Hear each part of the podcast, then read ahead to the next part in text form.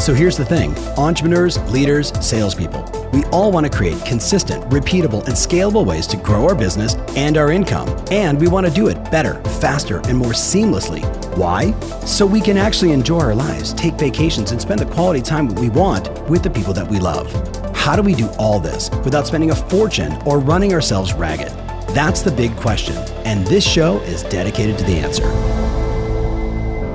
Hey, thanks so much for checking out uh, today's podcast. Today I'm talking to Jim Kwik. Now, if you know that name, you know that uh, his story is absolutely fantastic and his insights are nothing shy of genius. This is a young boy uh, or a young man who, when he was five years old, had a, a traumatic brain injury and spent the next 15, 16 years being known as the boy with a broken brain. Well, could you imagine being told that at five years old, you've got a broken brain, and it took you three or four years to learn to read where all your peers had already had it down? And this guy has transformed himself from a broken brain to someone that movie stars, politicians, entrepreneurs, people come to him and they say, Jim, how can I improve my memory? Like, Jim can do seminars and memorize a hundred people's names in the room. And in this interview, he tells you how. He's also the guy that if you want to speed read, you want to absorb more content, you want to learn faster, you want to retain that information and be able to pull it out in a moment's notice, which, by the way, makes you a fascinating individual to spend time with and a much more attractive salesperson and sales leader. So, I'm super pumped. If you've never been exposed to this guy, you are in for an absolute treat. Uh, we went full form. We literally said to each other, Hey, how, how much time? 45 minutes to an hour? And I think we finished at two hours. So buckle up, listen in, digest it in your own time, and welcome to my interview with Jim Kwik. Hey, hey, Jim, thank you so much for joining us today. I am so grateful, so pumped, Rich is out of his mind, just so you know over here. Like Rich is like, is awesome. we're getting Jim Kwik in the office on the podcast. So for the for the few people out there that don't have context for you, um, would you take a minute and just kind of like, who is Jim Kwik? Yeah, Jim. Jim is uh, it's Jim is really grateful to be here. First of all, oh, I love that. Um, you're, you. your incredible team. I love your energy, not only your vitality but your presence. You Thank know, you. I respect not only what you do but the manner you do it. Um, Jim is uh, a former struggling student and who is will work his his butt off to be your brain coach. Yeah, literally for everyone listening. I um, you know, it's interesting when people see me live on stage, and I know um, it's familiar ground for you. I, I do this these demonstrations. Mm-hmm. I just posted one on Instagram today where I, will memorize like a room full of people's names, yes. or the audience will give me some daunting list of words 100, 100 words 100 numbers and i'll memorize them forwards and backwards. But i always tell people i don't do this to impress you. I really mm-hmm. do this to express to you what's possible. Exactly. because the truth is like many people share is that th- this is available to all of us. Mm-hmm. um, if you know the challenges we weren't taught.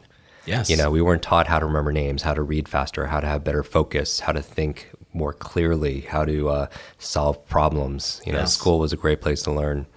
As you know what to learn, but not necessarily how to learn. Exactly. And I think if there's if there's a skill to really get good at in the 21st century, it's our ability to learn faster because the world is changing so fast. But the reason why I know it's available for all of us is because I grew up with learning difficulties. At the age of five, I had an accident in kindergarten, writing class, a really bad fall. Yeah. And I had a traumatic brain injury, and I was never the same. My family said, mm-hmm. I um, I was put in special classes. Uh, teachers would repeat themselves four or five times. Yeah. You know, I would pretend to understand, but I didn't really understand anything. Yeah.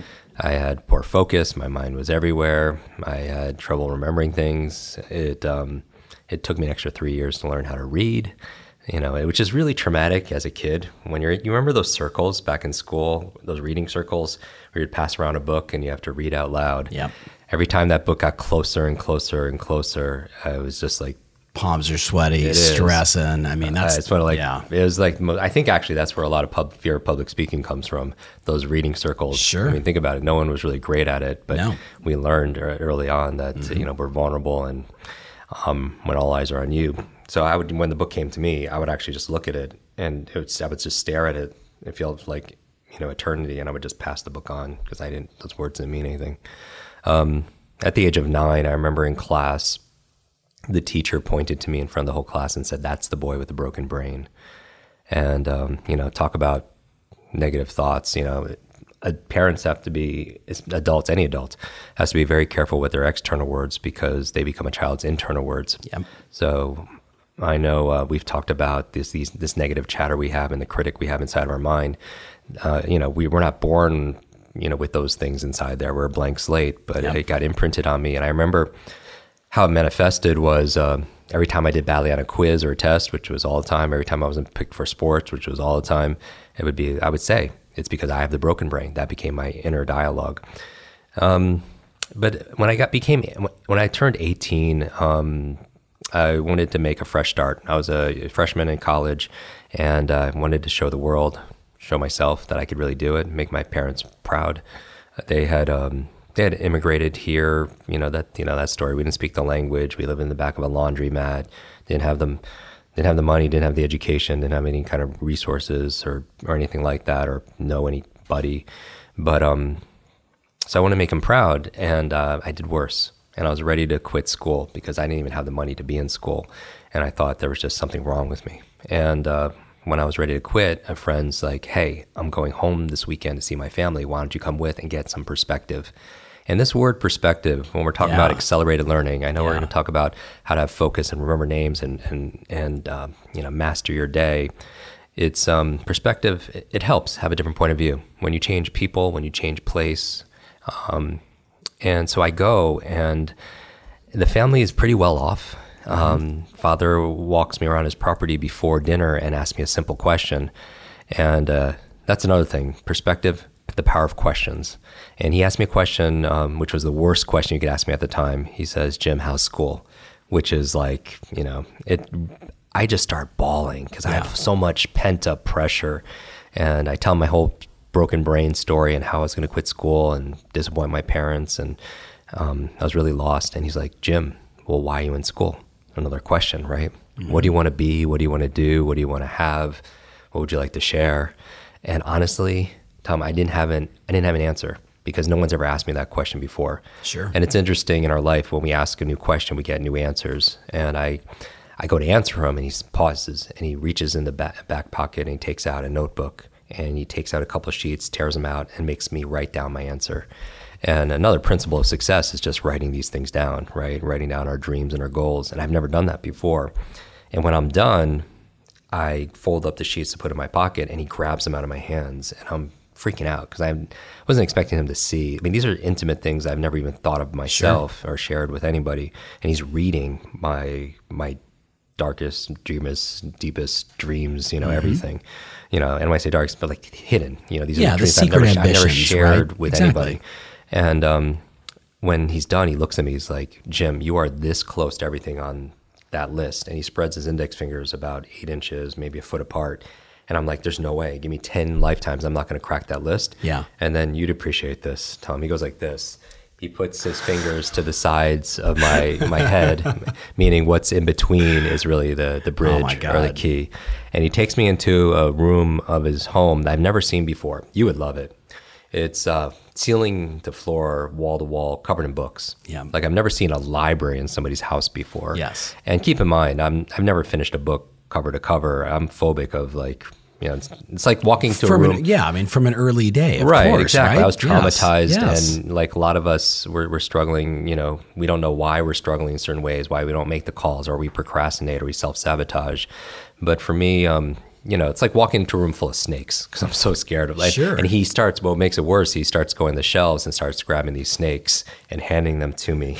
And I'm looking at these titles, and you'd appreciate these. This is biographies of some incredible men and women in history. Mm-hmm. You know, and a lot. Um, what we are talking before this interview. You know, a lot of that generate. A lot, lot of that real like the golden era of um, like the Napoleon Hill yeah. and Dale Carnegie, of course, and Norman Vincent Peale, right? Yes. And um, and so I was. Uh, he says, Jim, I want you to read uh, one book a week, and I'm like. Are you kidding me? Uh, how's that? Have you not listened? Like I'm fighting for my Don't story. Don't you know I have a broken exactly. brain? Exactly. I'm like, I, and I always tell people because people come to me all the time. They're like, Jim, I have a horrible memory, or Jim, I'm getting too old, or Jim, I'm not smart enough. And I always tell people, if you fight for your limitations, you get to keep them right? If you argue for your limits, they're they're yours. Yes. And I'm arguing for my story, and I want to like, sure. and and I'm fighting for what I can't do. And he's like, and he's, I was like, and I say, you know, I have all, I can't even do this. I can't even keep up with my schoolwork. And he looks at me. He's like, Jim, don't let school get in the way of your education. And this was over 25 plus years ago. So I didn't realize it was a Mark Twain quote at that time. Yeah. But he's like, I was like, that makes sense. And then I came back. I was like, still, I can't. If I, because if I commit to it, I'm going to do it, and I cannot do it.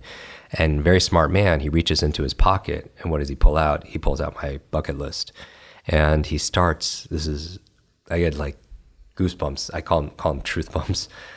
He starts reading my bucket list out loud.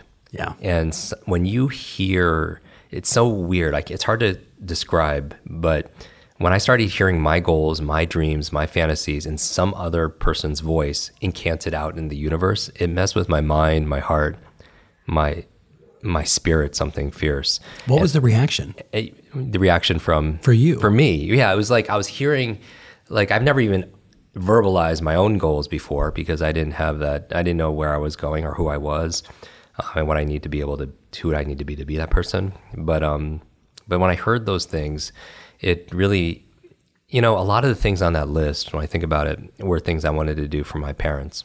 Things that they could never afford or they would never even if they could they wouldn't do for themselves.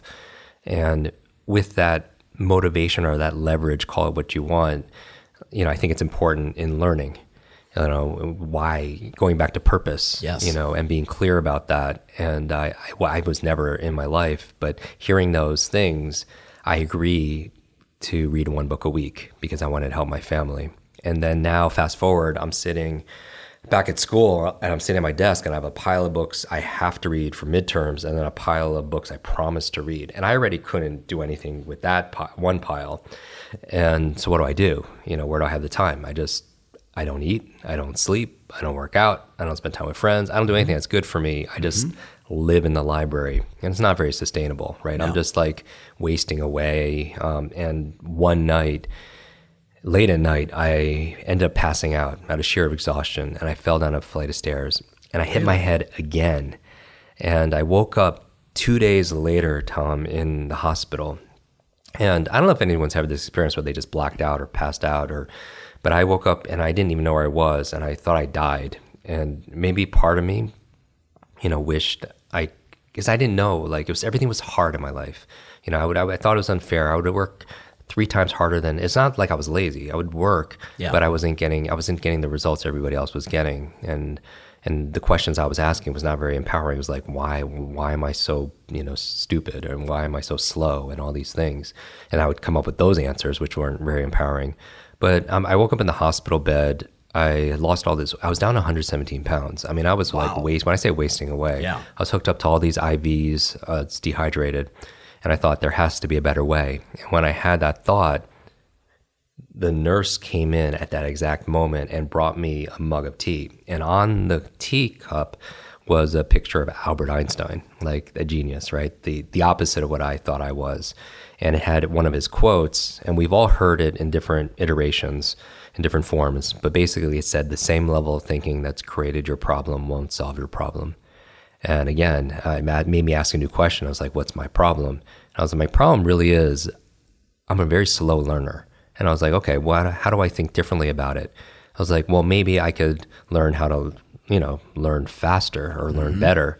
And I asked that new question. And I was like, well, how do I do that? And I was like, oh, school. So I asked the nurse for a course bulletin for next semester's classes. And I look at all the classes, and they're all classes again on what to learn and what to think, but not how to learn and how to think Yeah. you know, math, history, science. I mean, important classes, but not classes on on how to study, how to listen, how to be able to have empathy and, and social intelligence and connect with somebody and you know process information, take notes, all that stuff.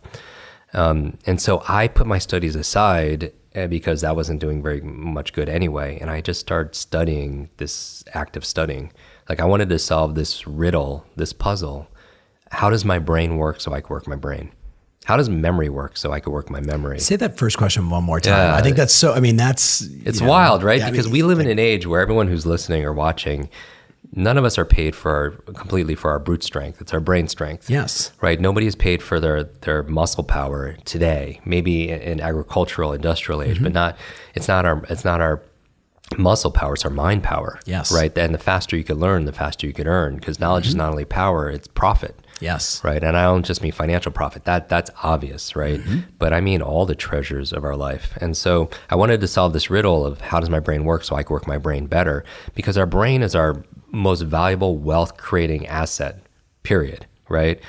And yet it doesn't come with an owner's manual. No. Right. And it's not necessarily user friendly. No. And in today's day and age, especially the age we live in, we're all struggling with these these metaphorical supervillains. We have digital overload, too much information, mm-hmm. too little time. Like we're we're drowning in it, taking a sip of water out of a fire hose, right? Number second thing I think a lot of entrepreneurs or you know listeners are listen or could relate to is not only digital overload, but there's digital distraction. You know, I mean, we cannot maintain our focus in a conversation, or you'll read a page in a book, get to the end, and just forget what you just read, or you'll mm-hmm. meet somebody, get their name, and they the name just disappears because we have no focus or attention. And then after digital overload, digital distraction, there's this thing called digital dementia. I mean, have you heard of this new term? Uh, it's in healthcare. It's basically where we're so dependent and reliant on our smart devices. It keeps our calendars. It does simple. It shows our to-do list. It it does simple math for us. It keeps all our phone numbers. I mean, it just goes It on and on and on. Siri, how do I Exactly. YouTube the And so know, exactly, yes. and, and our, our, our mutual friend Dr. Daniel Amen, you know, change your brain, change your life, the the brain doctor.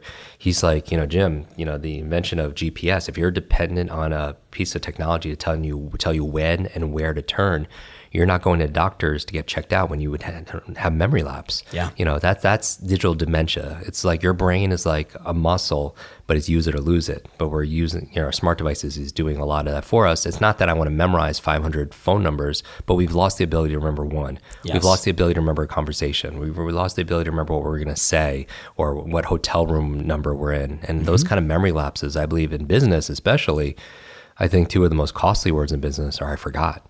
You know, I forgot to do it. I forgot to bring it. I forgot what I was going to say. I forgot my speech. I forgot that meeting. I forgot that name. I mean, it just goes on and on and on. Okay, every listener right now is going, okay, Jim, are you going to help me solve these We're things? Because I mean, you just basically exposed every problem that the listeners are, mean, everybody deals with this stuff right now. And these are the things that are holding us back that Yeah. we don't realize are, are taking energy f- Yes. away from us. Yes. Taking our focus away, taking our productivity. It's stealing like our, our profit Yes. all the time. And so But it's not just our profit, it's our joy, it's our happiness, it's being in the moment, it's having eye contact with someone, it's connecting with their spouse, with their prospect, with their friends. Like we're, you know, I mean, I carry my phone because I, you know, because I need it. Right. Right. But like, I don't look at it in the morning. Like, I do my thing in the morning, Yeah, then I start you. my day. Right. Like, it's like, like, and most people are like, oh, I couldn't even imagine doing that. right. Right. Like, they pick up their phone, it's like, okay, start the day. Here we go. Right. So I'm, I'm jumping ahead. No, no, no. I'm And jumping I, ahead. I, I it- love that because it's So how do we help? The, okay, actually, no, no, no. You got to finish. okay. So the, How did you How did you finally solve this? Yeah. So here's the thing. I asked. It started with a question. Yeah. You know, we're ta- we're talking about fundamental principles. Yes. Of just of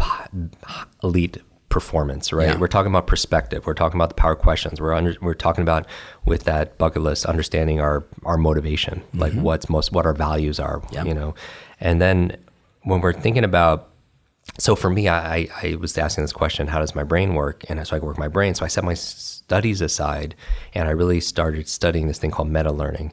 You know, meta learning is like the science of learning how to learn. Mm-hmm. Yes. And I think it's the one thing we should all, all been taught back in school because it's just the world is changing so fast, Mm-hmm. and you always have to retool and rethink, and it's so competitive. And how do you catch up, keep up, you know, get ahead nowadays? And so I started studying adult learning theory, multiple intelligence theory. I started studying, you know, it's, it wasn't just the latest neuroscience, which I'm really excited about neurogenesis, neuroplasticity, all our ability to create new brain cells and new connections.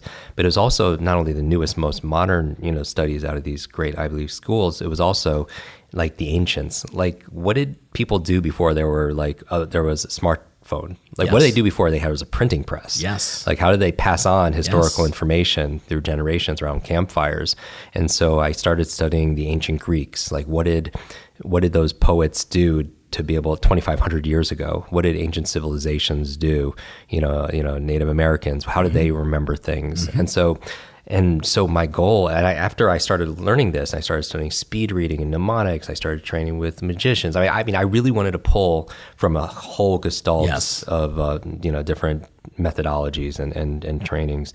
And um, about sixty days into it, Tom, a light switch just flipped on, and I started to understand things like really what I felt like the first time. Yeah. I started to have better focus. I started to uh, to process information and not only process it but retain it, um, and also apply it. You know what a concept. I believe the the biggest lie in the personal develop in an industry or any performance training is this thing that we grew up with, with learning, saying that the saying that says knowledge is power, right? You know, it's it's not completely accurate because mm-hmm. knowledge in itself is not power. It has the potential to be mm-hmm. power, but it only becomes power when we apply it. Applied And people think Yeah. that if they just buy a book or a course or whatever, because the truth is, all the books, podcasts, videos, coaching programs, none of it works unless we work. Bingo. Right. And then it sits on the shelf and it becomes shelf help and not self help. And people think they get points, you know, just for getting all those books. I have to write that down. That's just so classic.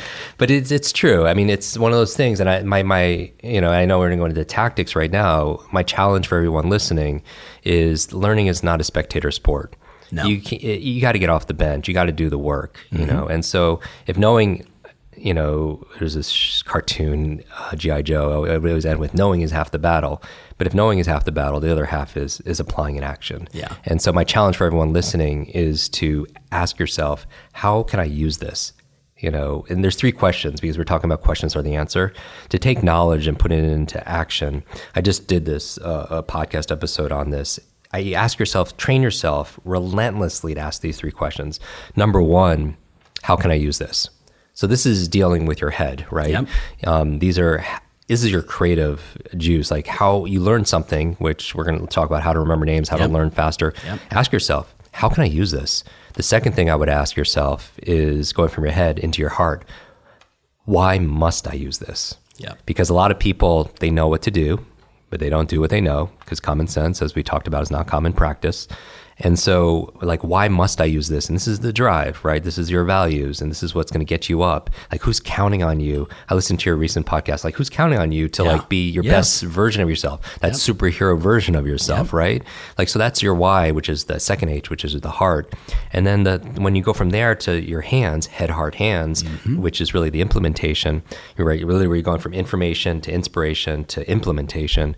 The third question you ask is, you know, after you ask, how can I use this? Why must I use this? Is when will I use this? Mm-hmm. Obsessively ask, when will I? I think one of the most downplayed, like the most powerful productivity performance tool we have is our calendar. Yeah. But most people, you know, they'll schedule their doctor's appointments or client appointments or investor meetings, but they'll never schedule the things that they their workouts, their journaling, their meditation, right? All the the, the other personal growth that they have to be able to do.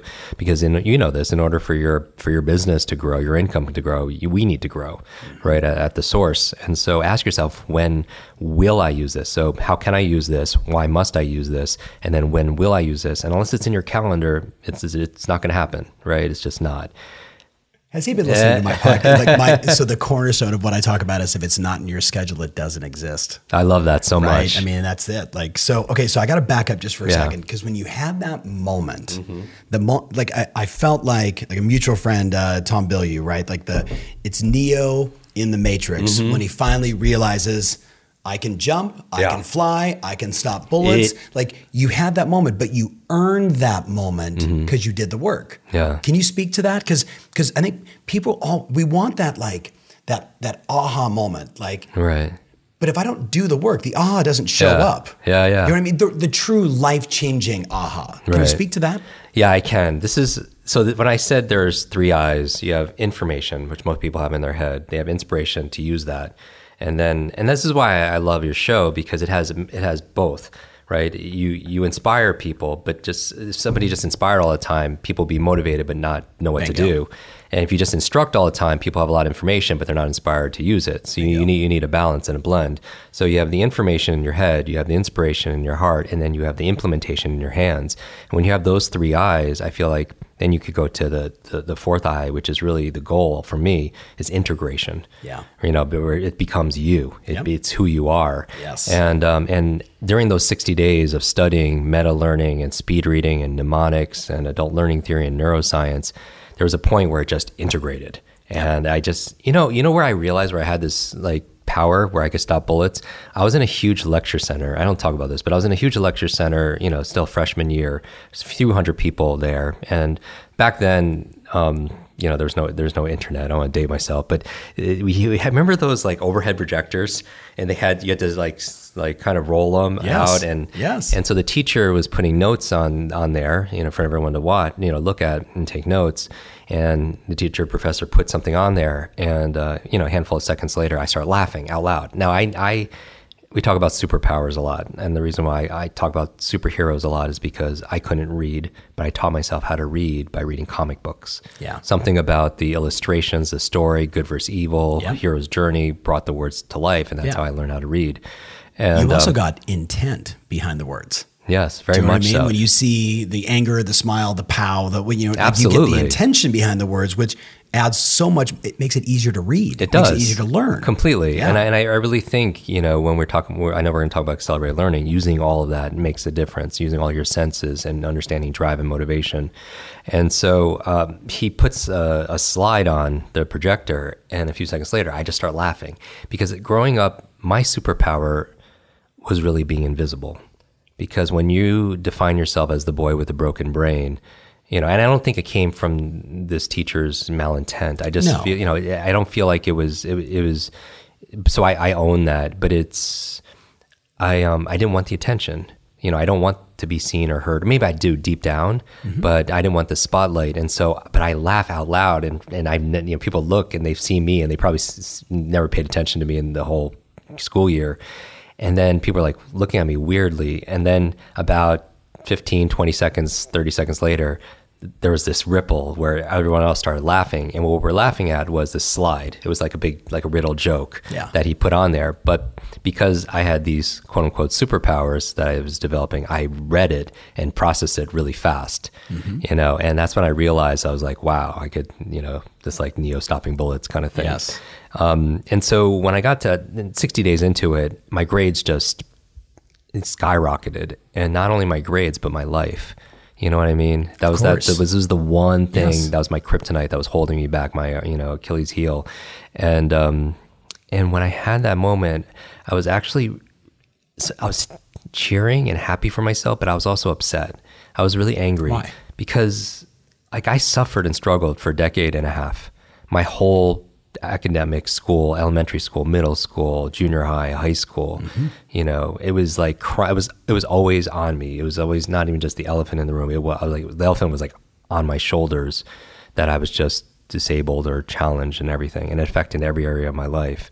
And um, and I was upset that there were simple ideas, tools, techniques, you know, capabilities I could have learned that would have made this so much easier. Yeah. And it made me did, not I didn't understand why they didn't teach just in school how to learn, you know. And so I started to I started to help friends and I started to tutor because that was like my mission, right?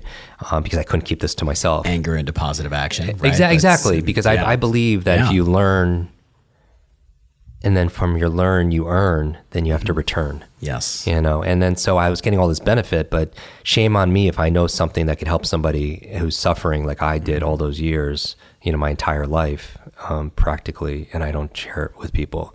And so I started tutoring, and one of my very first students, she was a freshman, and she's in college. She read 30 books in 30 days. wow. Now, Tom, not not not. we're, not- we're not talking like the old like. You No, know, I'm not talking like cliff pamphlets. notes. I'm not talking Yeah, yeah, about yeah. skimming, scan. Like traditional speed reading has been long been associated with skimming, skipping words, getting a gist, and you know that's not. Like I, I train world leaders and CEOs of major companies and and doc the best doctors uh, at you know at the, the Cleveland Clinic and all the. It's People that need to take in a Right. tremendous amount Like, of content to have context to make a good you don't decision. want your right? you Yeah. don't want your doctor to get the gist of what she's reading. No. right? And so No. I train people to read, but she so this, so this young lady read 30 books in 30 days and really absorbed it. And I wanted to find out, you know, I believe genius leaves clues that if somebody is successful, genius is completely trainable, Yes. right? And they're doing other things. So when I do things on- on stage, and I read a book a day and I do these kind of mental feats, you know, there's always a method behind what looks like magic. You know, if somebody's an incredible salesperson, there's a method. Always. Whether, whether that person's conscious of it or not, Yep. there's doing something other people aren't doing, Yes. right? And so you follow that recipe, you get the same kind of results. And so I didn't want to find out how she read 30 books in 30. I know exactly how she did it because I taught her. I wanted to find out why. Yes. Because I, like Motive going- matters. Yeah, it does. Intent, Yes. motive matters. Like I was doing this training a little while ago in Silicon Valley, and when I was done, Bill Gates comes up to me, Mm-hmm. and I was like, "If you could have any one superpower, what would it be?" And he was like, "Jim, the ability to read faster." Yes. Mm-hmm. You know, leaders are readers, and Warren Buffett was like, "I probably wasted ten years of my life reading slowly." You know, he reads 500 pages a day. You know, still, I mean, leaders are readers. And we're talking about trying to get people just to read 10 I, I pages know, of a good I know, book a I know, I day. know, 'Cause- and that's the thing. And so we like to, and so, he- but so she, and but I want to after I asked him that about his superpower, we started talking about the future of education, and Bill was like talking about it from technology. You know, now that classrooms don't have four walls, like people are watching Yeah. this all around the world, Yes. right, and learning, and um, and I was talking about from uh, from a theory, adult learning theory, meta learning, and so this group that was gathering around listening to this conversation, they were like, "You have the tools and you have the theory. Is there anything missing to change education?" And we talked about it some more, and we came up with the same conclusion: motivation. Yeah. Like understanding human motivation, what drives people to do what Mm-hmm. they do. Why do they? Why do they work out? Why do they not work out? Why do they procrastinate? Why do they buy? Why do they do anything? Right. Yes. And so, um, so I wanted to find out this young lady's motivation, and I find out that her mother, her mother was dying of terminal cancer, and was given two months to live, sixty days, and the books she was reading were books on health and wellness and alternative medicine, everything, because she was determined to save her mom's life. That's a lot of drive, you know. Yeah. Going back to like why I read through, you know, was reading, killing myself reading a book a week was just to how do I help my family, right? Mm-hmm. And so I understood. I was like, wow, said prayers, good luck with that. Six months goes by, I don't hear from her. All of a sudden, I get a call from this young lady, and she's crying, and she's crying and crying. She just won't stop. And when she's done, like I find out they're tears of joy that her mother not only survived, but is really getting better. Doctors don't know how, they don't know why. Yep. They called it a miracle, but her mother attributed 100% to the advice she got from her daughter, who learned it from all these books. And at that moment, that's when I realized that if knowledge is power, then learning is our superpower. That if knowledge is power, learning is our superpower. Read the ability to read faster, be able to focus, be Say able to it two more times. Yeah. If knowledge is power, learning is your superpower, and it's a superpower we all have inside of us. You know, I always tell people that your life is like an egg, that if an egg is broken by an outside force, life ends. But if it's broken by an inside force, life begins. Mm-hmm. And all great things begin on the inside. And everyone listening to this, watching this, you have greatness inside of you. You have genius inside of you. And I love this conversation because it's all about how do you let it out. And if you're struggling, you're suffering, you're overloaded with all these, it's not completely your fault because we weren't taught. We weren't prepared. We live in a world of autonomous electric cars and spaceships that are going to Mars, but our vehicle of choice when it comes to learning and education, it's like a horse and buggy. Yep. You know, they say of Rip Van Winkle, the guy who slept for decades, if he woke up today, the only thing he would recognize in our world are schools. You know, and this is not a slight against teachers. My mother became a school teacher because she didn't know how to help me, uh, special education teacher. It's just because teachers are some of the most committed, caring, compassionate individuals that I know. Um, but it's a system issue. You know, the the, the system hasn't changed as, as much. It's And five so- point seven trillion dollars of the GDP, the GDP of the U.S. and one point two trillion dollars is on education. yeah. Think about how pathetic that is. Yeah, and so you know, it, it's, whoever's listening to this. That's why we're such big advocates on on on self education and self empowerment, and Yes. you know, but the, the purpose of education and self growth is not learning just for learning's sake. It's for application, mm-hmm. and I feel like when people understand why they're learning something, they're more likely to to, to retain it and, and use it.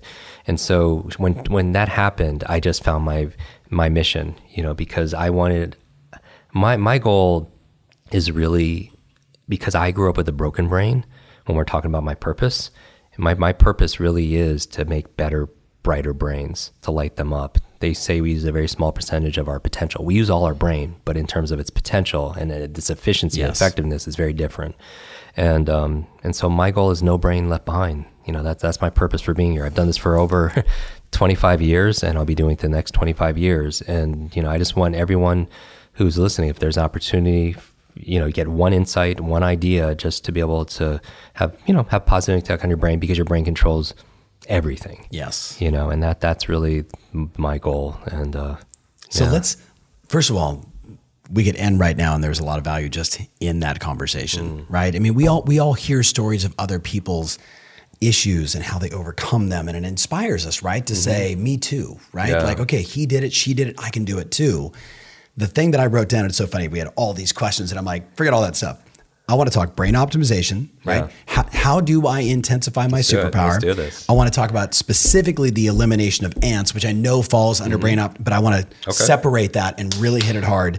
Yeah. And then I want to get some super learning tips around memory, retention, Remembering and just- names. right? Remembering names, which every one of these clients needs. Of I mean, course. so so you you pick yeah, which, which one do you want to Let- attack let, 1st us go into this. Um, all right, brain, so let's, brain optimization. Let's do it. Yeah. So give me give me like what are five things I should do?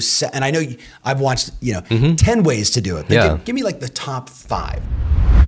Yeah, I, I will. And so this is, you know, and I love I love this format. So let's turn this into a little master class. So everyone who's listening, you're listening to it. You're you're driving. You're you're you're at the gym, or you're listening at night. Whatever it is, as best you can, take notes on this, Please. um, because everyone knows there's a learning curve, but there's also a forgetting curve. Yeah. They say the, the science is saying that within two days, 48 hours, we lose 80% of everything that we learn because you know, learning is remembering. Socrates said that, but we're not taught. It should have been the fourth hour back in school: reading, Yeah. writing, arithmetic, and, and remembering. You know, retention.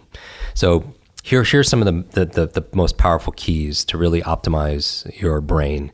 And again, this is your wealth. This is your wealth tool. More people upgrade their phones. I mean, think about how often you upgrade your phones. I love this Your, you, you know, your your operating system. You know, on your on your, your computer, you, you get all these updates. But when are people updating their brains? People's you know, their brains are running on DOS right now. I know.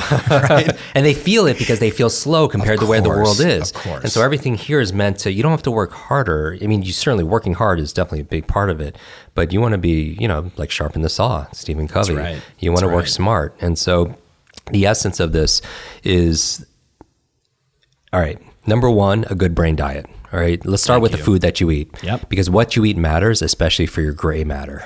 Mm-hmm. Um, and so this is in an area that most people aren't familiar with. It's called neuronutrition. And I did uh, I did three shows on this. And neuronutrition is because your brain actually requires different nutrients than the rest of your body. Yep. And most people are not feeding their brain, No. and they wonder why they're they have brain fog. They wonder why they're slow to think. They're wondering why their reaction time is you know not where it, what it needs to be. And so uh, some of the some of my favorite brain foods just. I'll just give you some, and I recommend everybody talks to their functional medicine doctor. do get your blood work done. Ex- exactly. See You know, nutrient profile. exactly, And then exactly. also, you know, your your biome. You know, maybe certain foods that you're eating could be creating the the challenges that you're having, yes. and you don't know. People don't know because that's your your gut is your second brain Yes. and there's there's a huge connection between the two and so but so do that but as in general the uh, the genius you know brain foods you have avocados right the good fats you have blueberries Yeah. I, I call them brain berries Yeah. you know and those antioxidants are very neuroprotective you have broccoli Yeah. uh, which also has high levels of fiber also as well olive oil which i love olive oil uh, after that if your diet allows eggs Yep. are very, very, very powerful. Green leafy vegetables, very good. And I would up when I'm going through this, like you can make your, your grocery list, or next time you go to the you know your grocery store, you go food shopping. These are your like your super brain foods, if you will. But also rate yourself on a scale of zero to ten when I talk about these five things. How well are we doing? Um, so from there, you have you have um, number. I would say number seven are is wild salmon if you if your diet allows. Uh, sardines are really good. Caviar is extraordinary, very high in DHA, the, the omega threes that are very important. Um, from there, I would say turmeric, Yep. the spice, uh, that golden. I make in the morning. Sometimes I'll make this golden milk, which has like turmeric, pepper, which helps you absorb it about 500% better, a little bit of, of honey and some almond milk heated. It's wonderful. It's, it lowers inflammation. And really, inflammation is the name of the game because you want to balance out the inflammation in your body because that leads to a lot of challenges um, and uh, degenerative diseases. And then from there, I would say walnuts, really good. Yep. Walnuts and almonds. Notice a walnut also looks like a human brain. Exactly. Which is my which wife is wild. just said that same thing. She goes, That's I'm eating, interesting. I'm eating little brains. Exactly. and so you're eating. It's it's it's interesting also that the brain getting. I don't want to get meta here, yeah, but it's uh, the brain named itself, which is kind of kind of interesting also also also as well. But there's certain foods that actually look like the organ it's serving. Yes. And I don't know if this is science, but it's definitely a good mnemonic memory strategy. Like for example, you cut a carrot and it looks like the human eye. And carrots are good for your eyes. You cut a tomato and it looks like it has four chambers, like the human heart. Yep. And so certain foods, so you can remember that really easily because um, walnuts look like human brains. And finally, um, another one, dark chocolate. Yeah. What's what's good, Yes. good for generally for your mood? It has to be dark chocolate, not milk chocolate. Yep. Uh, tends to be good And for probably your mind not a Snicker well. bar, in case you guys are wondering. Yeah. in case you're wondering. so those are good good brain diet and So flip it. For, First of all, I got to just say? Mm-hmm. Yeah. So here's my here's my breakfast every day: two eggs. Right. So I do I do take my pan out. I put ghee butter in. Oh, good. Right. Then I throw like the biggest handful of spinach Mm-hmm. in it. Right. I throw broccoli on top. Wow. Then I do two eggs. I open up a can of olive oil uh, sardines. Yeah. Put the olive oil in my dog food. Right. So my dog is just in seventh Oh, heaven goodness. put the balance in, right? And then cook it up and put a half an avocado on top. I love that so much. Right. And I take that, photo and people are like, sardines. And I'm like, and every, I'll just hashtag brain Yeah. food, hashtag brain food, Exactly. hashtag brain food, right? Exactly. And people, because people wonder when they when they have challenges with it. I I could see what we're talking about. We're talking about the hardware, you know. And after this, we could talk about the Yes. learning strategies, Yes. which is the software. But you can learn. You know, I could teach somebody how to read three times faster or remember names. But if their hardware is not in in line, 100%. then then when is If it? the brain is foggy, it doesn't matter how much information you ex- take in. This is- exactly. I do these conferences and I'm like, guys, maybe you shouldn't drink while we're at the conference. We're trying to improve our brains and move forward. And like, uh, you know, some people like a, a conference is a release for them, Right, right, They're away from their day to day. They're with their buddies and they party. And I'm like, this is not the time to be partying, right? And side note, flip it. Yeah. Five or six foods to avoid. Yeah, this is so on the opposite side, which we're, we're avoiding are processed foods. Yep. You know, generally things that Like fat food. Oh, they call it fast food, I think. Fat food is The what I like food, to call it. it? Yeah, that's what I call yeah, it. Yeah, I mean, the people call it pretty much the you know, standard American diet, sad, the sad. sad, diet. Exactly. Um, you want to avoid processed foods. Really, what what's really bad are the pro- the processed oils. Yeah. Because they, you know, they, that that really messes. It's not only creating havoc on your on your heart, but whatever's good for your heart's going to be good for your your head. And that's why exercise is, you know, one of those five things. And Yeah. so, yes, I believe that you should all have a to-do list, but it's also a not to-do list Yes. of the things. You know, you say no to good, so you say yes to great. Um, which checking your phone the first hour of the day, Mm-hmm. we, we, we, we talked about that. But also the foods that you want to be able to avoid, Yeah. um, because it it'll just slow you down. And it's not that eating one donut is going to ruin your life, but it's the consistency. the compound of effect. that. Absolutely, absolutely, because consistency compounds. Um, and so that's the good brain. That's a good brain diet. Uh, number two, I would say. We already just covered, just mentioned it. Exercise, Yeah. and it's so simple. Now, notice that a coach doesn't always tell you something brand new, but tells you about what you need to be doing, and you know this because it's common sense, but we're not doing it. Yeah. So, on a scale of zero to ten, how's everyone doing with their not just exercise? I'm not. I'm not just talking about going to the gym three times a week because that that's. I'm talking about movement. Yeah. Because the primary reason we have a brain is to control our movement. That's the primary reason. And here's what science is showing us it's not just a mind body connection, there's a body mind connection. That as the body moves, your brain grooves. As your body moves, your brain grooves. But here's the thing you've all heard, you know, we're all sitting behind these boxes eight hours a day, and it's really tough because Sitting. Yeah, sitting- Sitting is smoking. Exactly. It's, right. They We absolutely, both know yeah. Sitting sit- is new smoking. Sitting is the new smoking. Yep. And your body is meant to. And so, what I would recommend. So, what's the optimal time to be able to work, to be able to study? Science is saying, is suggesting it's about 25, 30 minutes. It's um, they call it the Pomodoro technique. That after about 25, 30 minutes, our focus and our attention, our concentration, there's a dip. And obviously, when we start losing our focus and attention, we start losing the understanding and the retention, everything that comes after that. So, this is cascade effect. And so, what the Pomodoro technique is basically saying is take your phone and set an alarm to go off every 25, 30 minutes. And then when you hear it go off, you don't take a 30 minute break, you take a five minute break. Mm-hmm. And what do you do? You do deep breathing, right? Because prim- your brain, see, this is the thing your brain is only 2% of your body mass, but it requires 20% of the nutrients and, and mm-hmm. oxygen. And so, deep breathing, a lot of people, they have brain fog. And I'm, I'm talking to people listening to this. You're suffering, your thoughts aren't coming as clear as, as you want them. You're forgetting simple things. You don't have the mental energy. You're suffering from decision fatigue, right? You can't mm-hmm. make a good decision. And part of it is we're just not oxygenating. And the reason why is like when people read, even you know, they get so tired. Yeah. They use reading as a sedative. They get tense. Exactly, and they, they mm-hmm. count how many more pages they have left. It's not a pleasant process, and a lot of it, some of it is just their posture. When they're reading, they're like slumped down, and when you collapse your diaphragm, people don't realize this, but the lower one third of your lungs absorbs two thirds of the oxygen, and so you want to be able to keep your posture up. And so the challenge is, most people aren't getting that oxygen. So deep breathing is one thing to do during the five minute break.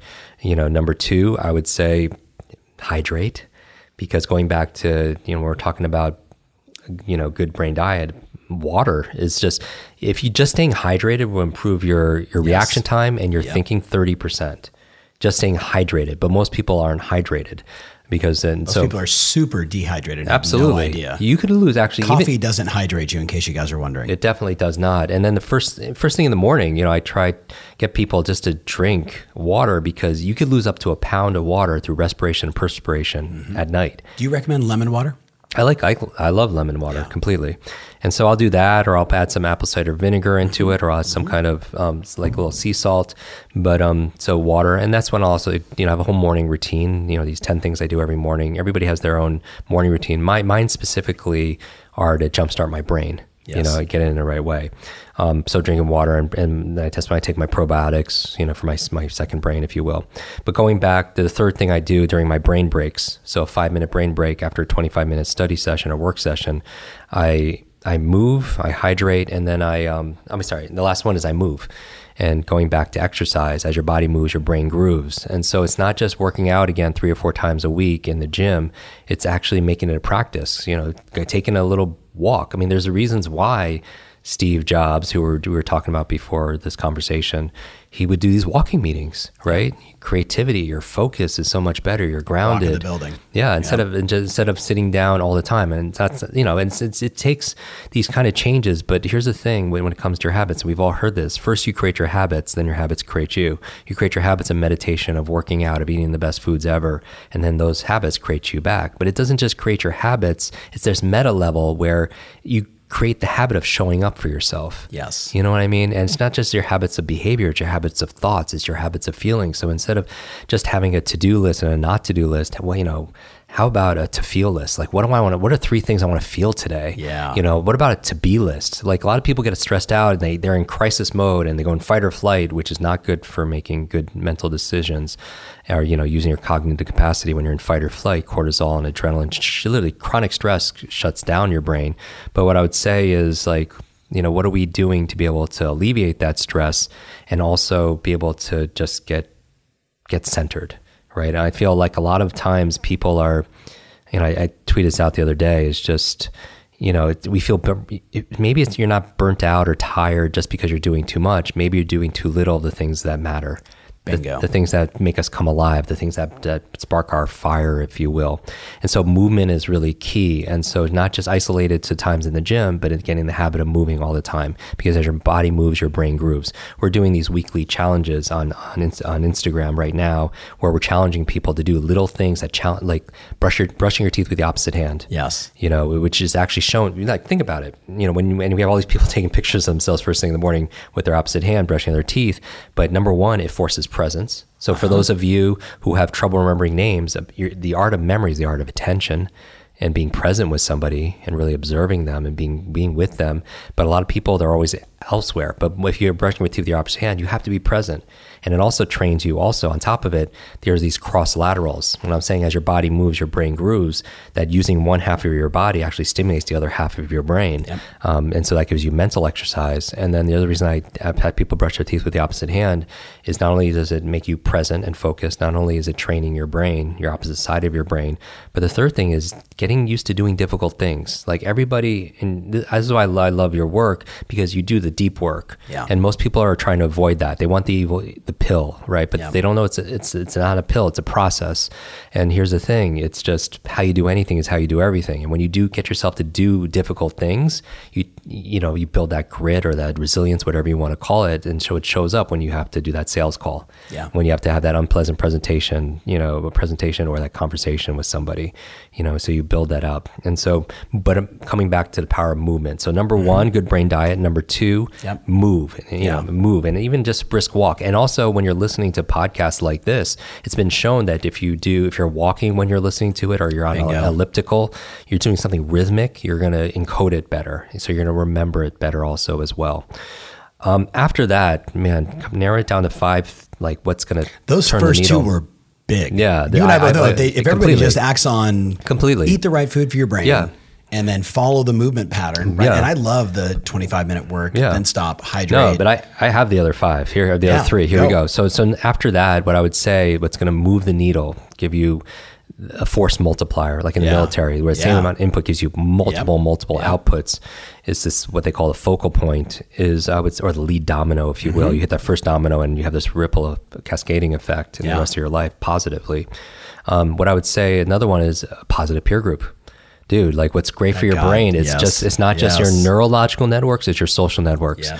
You know, it has less to do with your biology because here's the thing, this is the truth. Research is saying conservatively people say, "Oh, I'm too old," or "Oh, this runs in my family genetically," or whatever. Genetics and biology is only about one third of that potential. Two thirds of it is what we're talking about now. It's your lifestyle, and we have direct influence. Now, some people believe with epigenetics that we have 100% influence on everything, on how our genes express itself, depending on that. You know, some people suggest that some of these genetic challenges, uh, or like Alzheimer's, like that's like in. Uh, our genetics loads the gun, but our lifestyle f- determines whether we fire it or not, right? And so that makes a big difference. So one third. So there's no such thing as a good or bad memory. There's just more of a trained memory and an untrained memory if you do the work. And so good brain diet. And then after that, movement. The third thing I would say, positive peer group, because who you spend time with is who you become. And we've all heard that before. That if you spend time with nine broke people all the time, you're be careful, you're gonna be number 10 mm-hmm. right? And the reason why, from neuroscience perspective, is you have these thing called these things called mirror neurons, and they're in your your, in your nervous system. These are your empathy, your imitation neurons. It's it's mm-hmm. when you watch sports or you watch television or movie, you could feel what the character is feeling, and it's that's why kids also learn so well. They they imitate you, right? Yes, And here's the thing. It's not your biological networks. It's it's like whether you someone smokes or has a habit that disempowers them.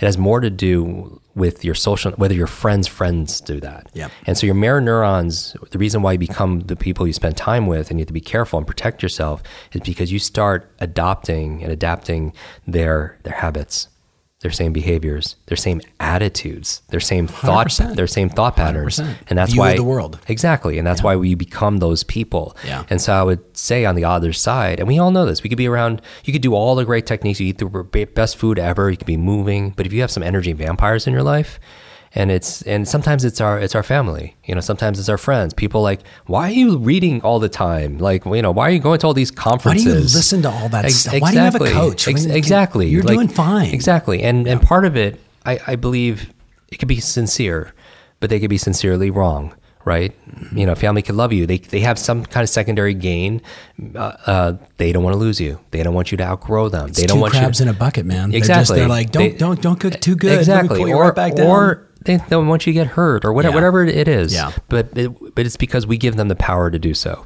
and we could choose whether or not we do that. And you know, we talk about expectations and other people's expectations of us. You could go broke buying to other people's expectations and opinions, right?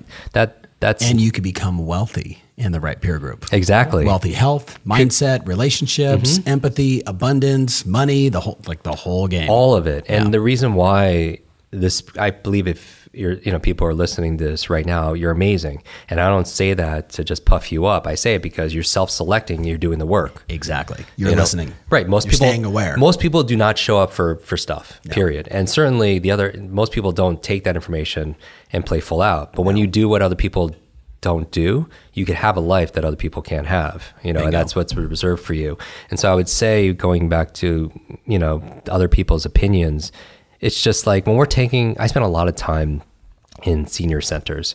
I lost uh, my grandmother to Alzheimer's, and I don't just spend time in senior centers just to, to improve their memory. You know, I, I help the Mm-hmm. caregivers and such because things that I could do. But more, I love first of all the wisdom because Yes. there's so much wisdom, Yes. and, and and I believe we can learn something from anybody. Um, especially people who've been on this planet, you know, for longer than we have, and so I respect that. But when they're sharing these stories, it's also polishing off their memories too. Yep.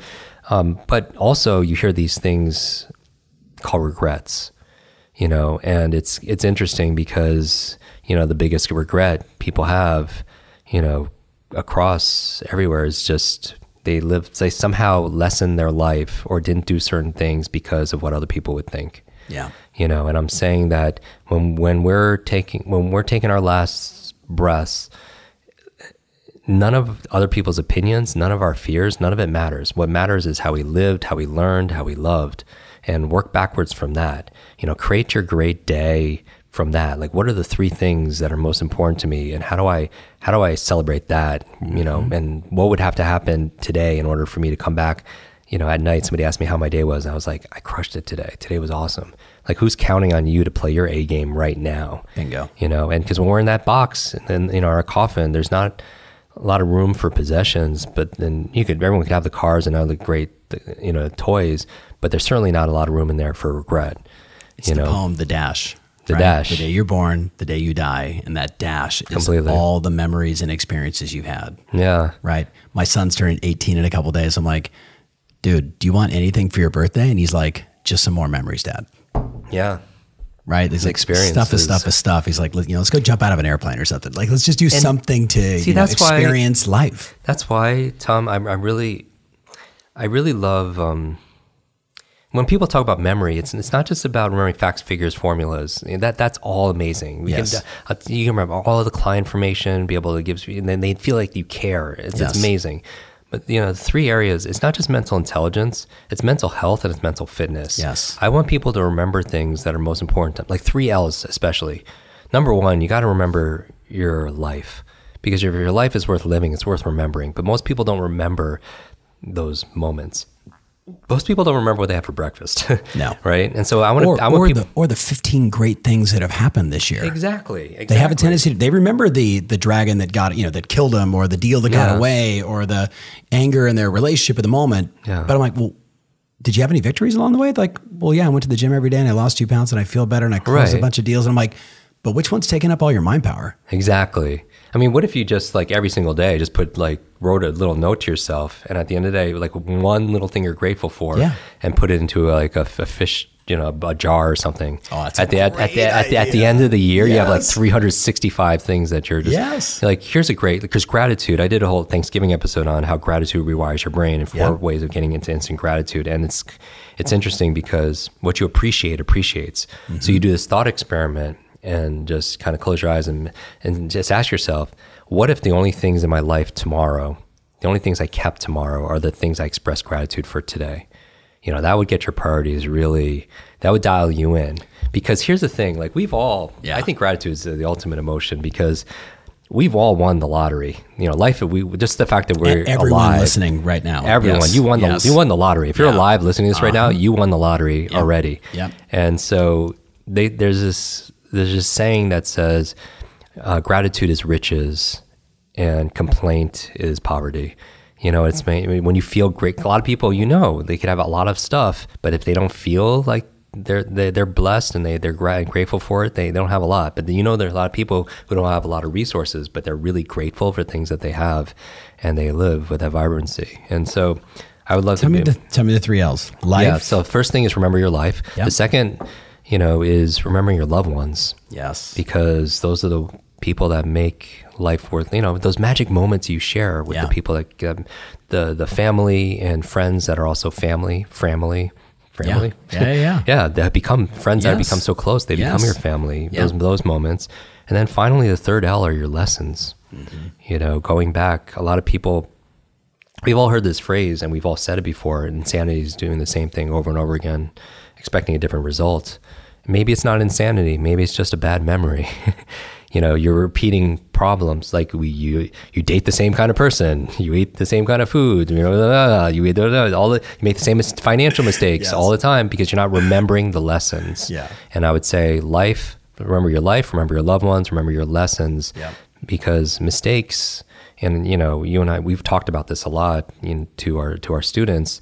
You know mistakes we make mistakes, you know, and mistakes don't necessarily define us. What defines us how we how we respond Yep. to it. Are we are we owning it? Are we responsible for it? Are we The meaning not- we associate to it. Exactly. Are we learning from them? all? I always tell mm-hmm. people when you make a mistake, because this is what keeps people from doing things. One of the things that keep people from procrastinating, that keeps them procrastinating, is they they don't they're fearful what other people would say. And you look at a child and they'll fall 50 100 1000 times before they learn how to be able to walk but they don't give up and they still they don't say oh okay i'm not going to walk Yeah. but it we what we what happens we go through one course and we try a sales presentation doesn't work and we're like okay that's it you know i don't want to look bad and that keeps us i do this training a lot here in um, in hollywood helping actors speed read scripts and memorize their lines. And I remember I was uh, Jim Carrey's, and I was helping him with the project, and we were in um, in his kitchen making brain food, guacamole, and everything else.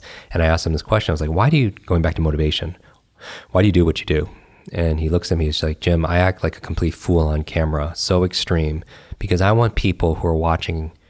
I want to give them permission to be themselves Yes. and and he calls it he wants to free people from the concerns of other people and it's interesting because going back to the biggest regret people have is they're so concerned. And so we we play small and i always tell people make mistakes because it's a fear of making mistakes and looking bad. Make mistakes old.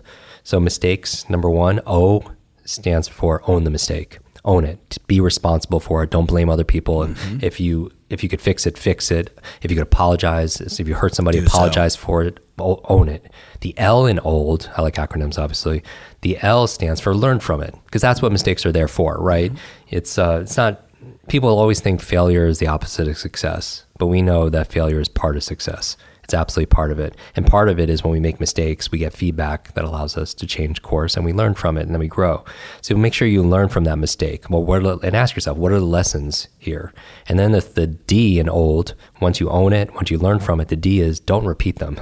Yeah. because if you make a mistake once, it's a mistake. But if you make it again and again and again, it's a choice. Yes. right. So that's It's why you. exactly. So Yeah. don't don't don't repeat them. Make sure you and that's what I'm saying. Going back to remember what you want to remember, your life, your loved ones, and your lessons is when you learn a lesson, don't repeat it and use it to be able to, to help other people. So that's going back to positive peer groups. So number Yes. one, the five things: good brain diet. Number two, move. Number three, be conscious of who you spend time with. Because on the opposite side, if you're around people that inspire you, that are achieving, that are playing at a high level, Yeah. Because here's the thing, It's the thermostat, man. They yeah, Right? And that's, and that's the metaphor, energy and, that, and- and that's the yes. metaphor I, I, I live my life by. Yes. it's the difference between a thermometer and a thermostat. A thermometer on the wall mm-hmm. Just reacts to the environment. Yes. and that's that's a crappy life. Yeah. if you're just reacting all the time, and, and we mm-hmm. as human beings, we react some to the weather, we react to the economy. Sometimes we react to the politics, we react to how someone treats us. Yeah. But to the degree we're successful, and I don't just mean financially, I mean just happy and joyful, is to the degree we maintain agency. Yes. You know, we have that sovereignty and that power, and that's a thermostat. A thermostat is different than a thermometer. A, th- a thermometer reacts to the environment. A thermostat sets it. it sets it. It sets a standard, it sets a goal, it sets a vision, and then the environment raises to be able to meet that. And that's why, if you're listening to this right now, I'm willing to bet you identify more with the thermostat than a thermometer because you wouldn't be listening to how to be able to learn faster and improve your sales and be able to be a better, you know, just human and more productive if you felt like you were just reacting to things. You you are doing the work.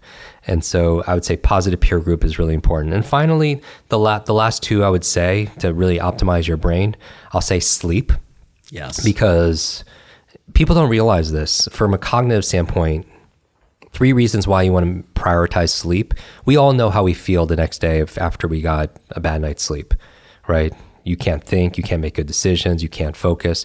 But when you sleep, three things that are important for your brain. Number one, it consolidates short to long term memory. So that's actually, if you have long term memory issues, check in with your sleep. The second thing is the reason why you want to sleep is it cleans out plaque it cleans out plaque that leads to brain aging, degenerative challenges that we have. And so that's that sewage system gets kicked on when we're sleeping. But the third reason you want to sleep, and this is kind of a fun one no one ever talks about, it's your dreams. And so part of my daily routine, the very first thing I do every morning is remember my dreams. Now the reason why is because we will we'll spend about 20 years of our life sleeping. 3 to 5 years completely dreaming. And that's a lot of years. And here's the thing what we know, what the latest brain science is saying is that if you're a student and you're learning all day, or you're an entrepreneur and you're solving problems, your brain doesn't shut off at night. If anything, in some ways, it's more active. And people don't realize that. And what is it active doing? It's actually not only consolidating short to long term memory, but it's coming up with solutions and ideas. And people don't realize this, but so many inventions, works of art, literature, music came from dream states. Yep. So Mary Shelley came up with Frankenstein in her dream. Paul McCartney came up with the song Yesterday in his dream. Uh, Elias Howe created the sewing machine in his dream. A chemist came up with the periodic table in his dream.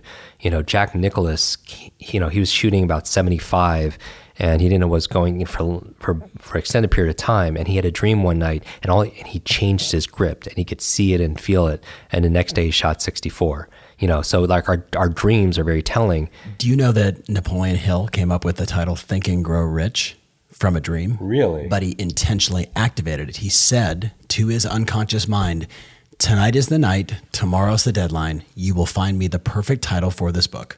I just got goosebumps. It was. I like, literally have I, goosebumps. I, I, see it. I mean, it's. I, I call them truth bumps. Yes. Like that's amazing. Yes right? But yeah. but that's i think that's the missing thing is that most people don't recognize you can tell your brain i want you to work on this tonight. Mm-hmm. I, I mean for people like how do you get up at 4.45 in the morning or 4 o'clock in the morning? Like how do you do that? I'm like before i go to bed i tell myself i wake up at 4 a.m alive excited and full of energy. I'm going to sleep well tonight. i'm going to have four deep rem cycles. You know what i mean? I, am telling myself that like yeah. that's my evening shutdown you know a little like a little tea chill and then tell my brain what to do I love that. Like, do you, do you I, I? I, I do. I, mean, do. Yeah. When I wake up first thing in the morning, the first thing I do in my daily routine out of my 10 things is I, uh, I remember my dreams. Yeah. But I did a whole episode on six different things you could do to remember your dreams. Mm-hmm. And the D stands for decide. Yes. Most people never make yes. a decision. That's why most people don't remember names. They never decide, oh, I'm going to remember that person's name. Yes. It's important to me now. It is exactly. Yeah. And a real decision as opposed to like a preference or an interest. Oh, it'd be nice if I remember their names. Yeah. But if you, if you decided, and then the, um, the R, well, I won't go through it. The A actually is affirming exactly yes. what you're saying. Affirming the night before that you're going to dream and you're going to have these kind of dreams and solve these kind of problems. It's amazing. People realize how powerful their mind was. It's, it's incredible. So what I would say, prioritize, prioritize sleep. And there's so many different sleep hacks out there. You know, like my friend, Dr. Michael Breus is a sleep doctor and, and he talks about five different things on my show to be able to optimize your sleep. Number one, and it's number one through five. Number one is uh, one schedule, meaning always go to sleep ideally yep. the same time and wake up at the same time. Even yep. on the weekends, yep. don't sleep in. Yep. Like literally keep on the one schedule. Number two, no caffeine past 2 p.m. Number three, no eating three hours before bedtime. Mm-hmm. Number four, no working out within the last four hours before you sleep because you're stimulating yourself. And number five is give the sun a high five first thing in the morning. So when you wake up, ideally watch the sun come up because it balances out your circadian rhythm. I was the circadian rhythm. I was just mm-hmm. in this conversation with a buddy of mine yesterday who he's so into this that he now wakes up to the sunrise and now he lives in Portland and he says basically as the sun goes down at 7.30 mm-hmm. he said we turn all the lights off in the house and we light candles amazing and he's like and we go to sleep you know we walk around you blow out all the candles and he's like and we go exactly. to sleep at, at 9 o'clock he wakes up at you know 4.30 5 o'clock in the morning every day, mm-hmm. like and he's following the circadian rhythm right it's extremely powerful and, and then and this guy is a genius brander marketing guy, like super out of And that's box. what I'm saying. Genius leaves clues. No matter what yes. your area of genius is, if it's art, it's technology, it's fashion, what have you, as, you know, as a journalist, whatever it is, it's just they're they're patterns. Yeah. And that's really what genius for me is is pattern recognition and yes. seeing uh, you know in sales you see things other people just don't see. Yes. And then when you point them out, it's like oh now I now I see that, and then you can never look at it the same way or act the same way around it all of our clients listen to this. We talk about R and D, right? In the traditional corporate America, they're like, mm-hmm. "Oh, you mean like, uh, you know?" I'm like, "No, no, no, no. Rip off and duplicate." Right. right. Rip off. Find find the patterns that are working. Right. We, we say run plays that work mm-hmm. and stop doing dumb shit. Right. right. Like exactly. Run plays that work. Fine, like Jim runs a play. It works. Mm-hmm. He's super healthy. He's got a great life. He's right. got a you know I'm going to run that play. Exactly. Do you know what I mean? Like over and over and over and get used to that, used to running plays that work. And that's the fastest way to accelerate is yeah. to have a mentor, have a coach to be able For to sure. show, to be able to guide us through that process. And so sleep, optimize it. And then other, the, another thing, so we're always talking about to do, when not to do you know the foods to eat and the foods not to eat and the, and everything else. Um, what I would say is for this is don't look at screens late at night. Yes. Because the blue light that's emitted off of a laptop, off of an iPad, off of your phones, it it tricks your brain into th- thinking it's still daylight, mm-hmm. and you you cease the production of melatonin, which helps you to relax and be able to fall asleep. Or if you're going to do those things, like use Flux or Iris or something yes. that pulls the yeah. blue light out of there, go or to the black and white screen, exactly, yep. or wear the the blue blocking glasses or something yep. like that. Um, and you know, and so all those things are really important. So what I would say is, um, so that's number four. What's five? What's number five? Yeah, let's talk about Let's talk about the one we were in transition that you mentioned. Let's talk about killing ants. Yes. Perfect. Perfect. perfect. Automatic negative yep. thoughts. And that's a term by our mutual friend, Dr. Daniel Amen. Yep. Um, so it's so ants are killing ants is clinically proven to be good for your brain. And ants. So say it again. What's an ant again? Automatic negative thoughts. And yes. so this is that critic inside that was just like, oh, you know, I have I have the broken brain. I'm not smart enough. Mm-hmm. I'm not mm-hmm. good enough. Yep. And you know, I the reason again is if you fight for your limitations, you get to keep them. I um, I believe I, I, growing my last name really is Kwik. I didn't change it to do what I do. My father's name was Kwik. My grandfather's name was Kwik.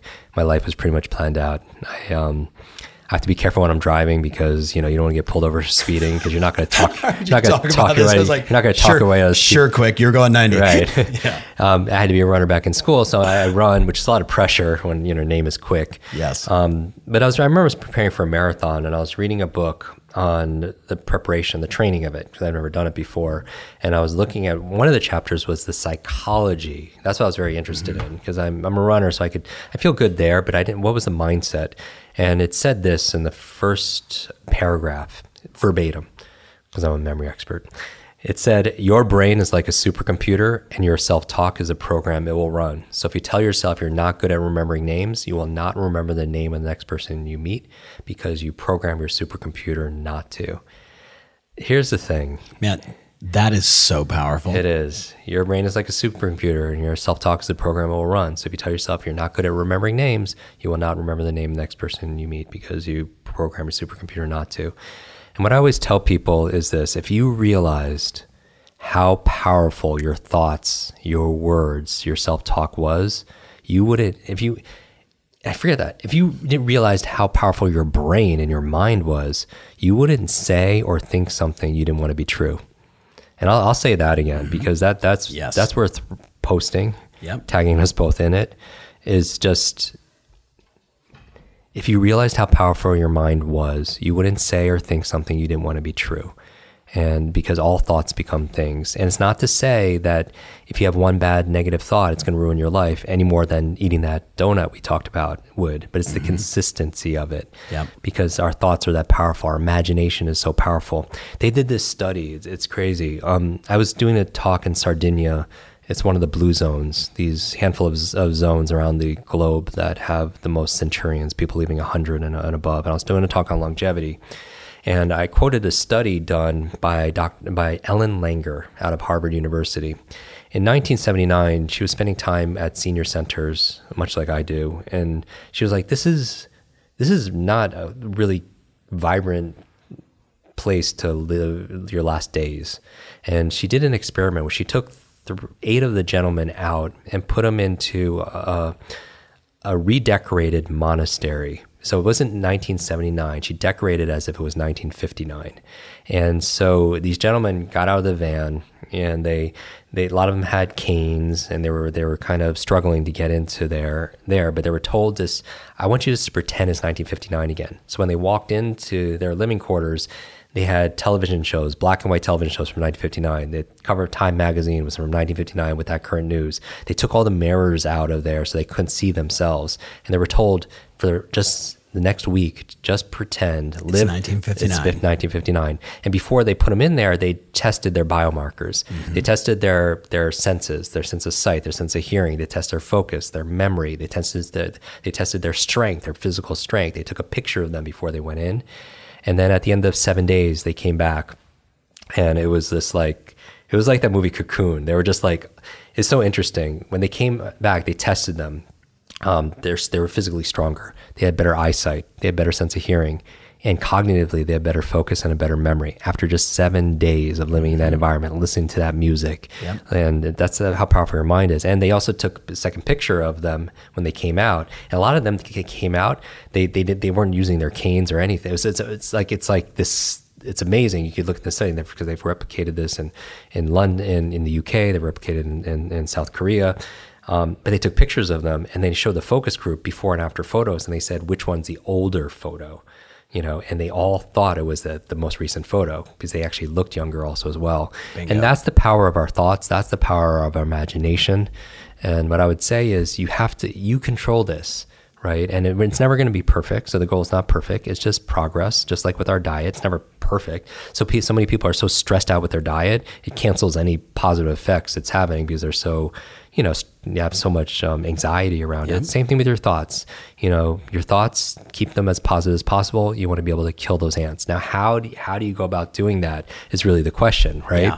so a couple of tools and we've all heard these things before so i'm just going to encourage you to common do them common sense to common practice. exactly so yes. here's one, one of the, so here's the ways mm-hmm. so meditation is, is a powerful tool i meditate twice a day for 20 minutes a day and for me it's not about becoming all zen and going to different astral planes. Nothing about that. It's about me separating me.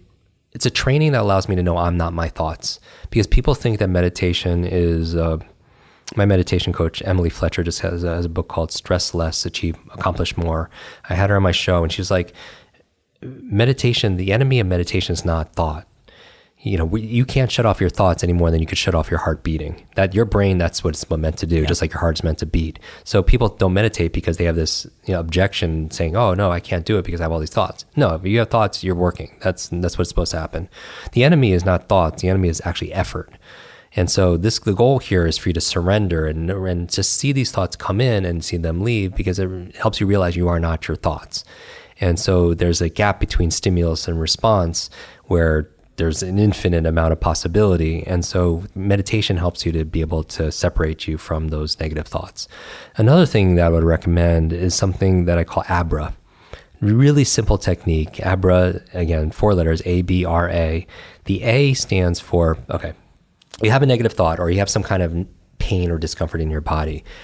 The A is you acknowledge it because a lot of times pain in our body or mm-hmm. thoughts get louder and louder and louder yes. because we're resisting it and so you this this part of yourself is is trying to amplify the pain or it's like, like a lot of times when i take cold baths like mm-hmm. i take cold showers or i take ice baths I, I, hate the cold. I hate the cold, but I do it in the morning because I want to get myself to do difficult things. Yep. I want to be able to yep. lower inflammation in my body, yep. and that's cold therapy, right? It's just science. It's you hit your knee on the coffee table, you put ice on it because it reduces inflammation, it reduces swelling. Well, we have swelling, inflammation in our bodies that keep us from feeling joy and keep us from performing. So cold showers or cold baths allow you to do that.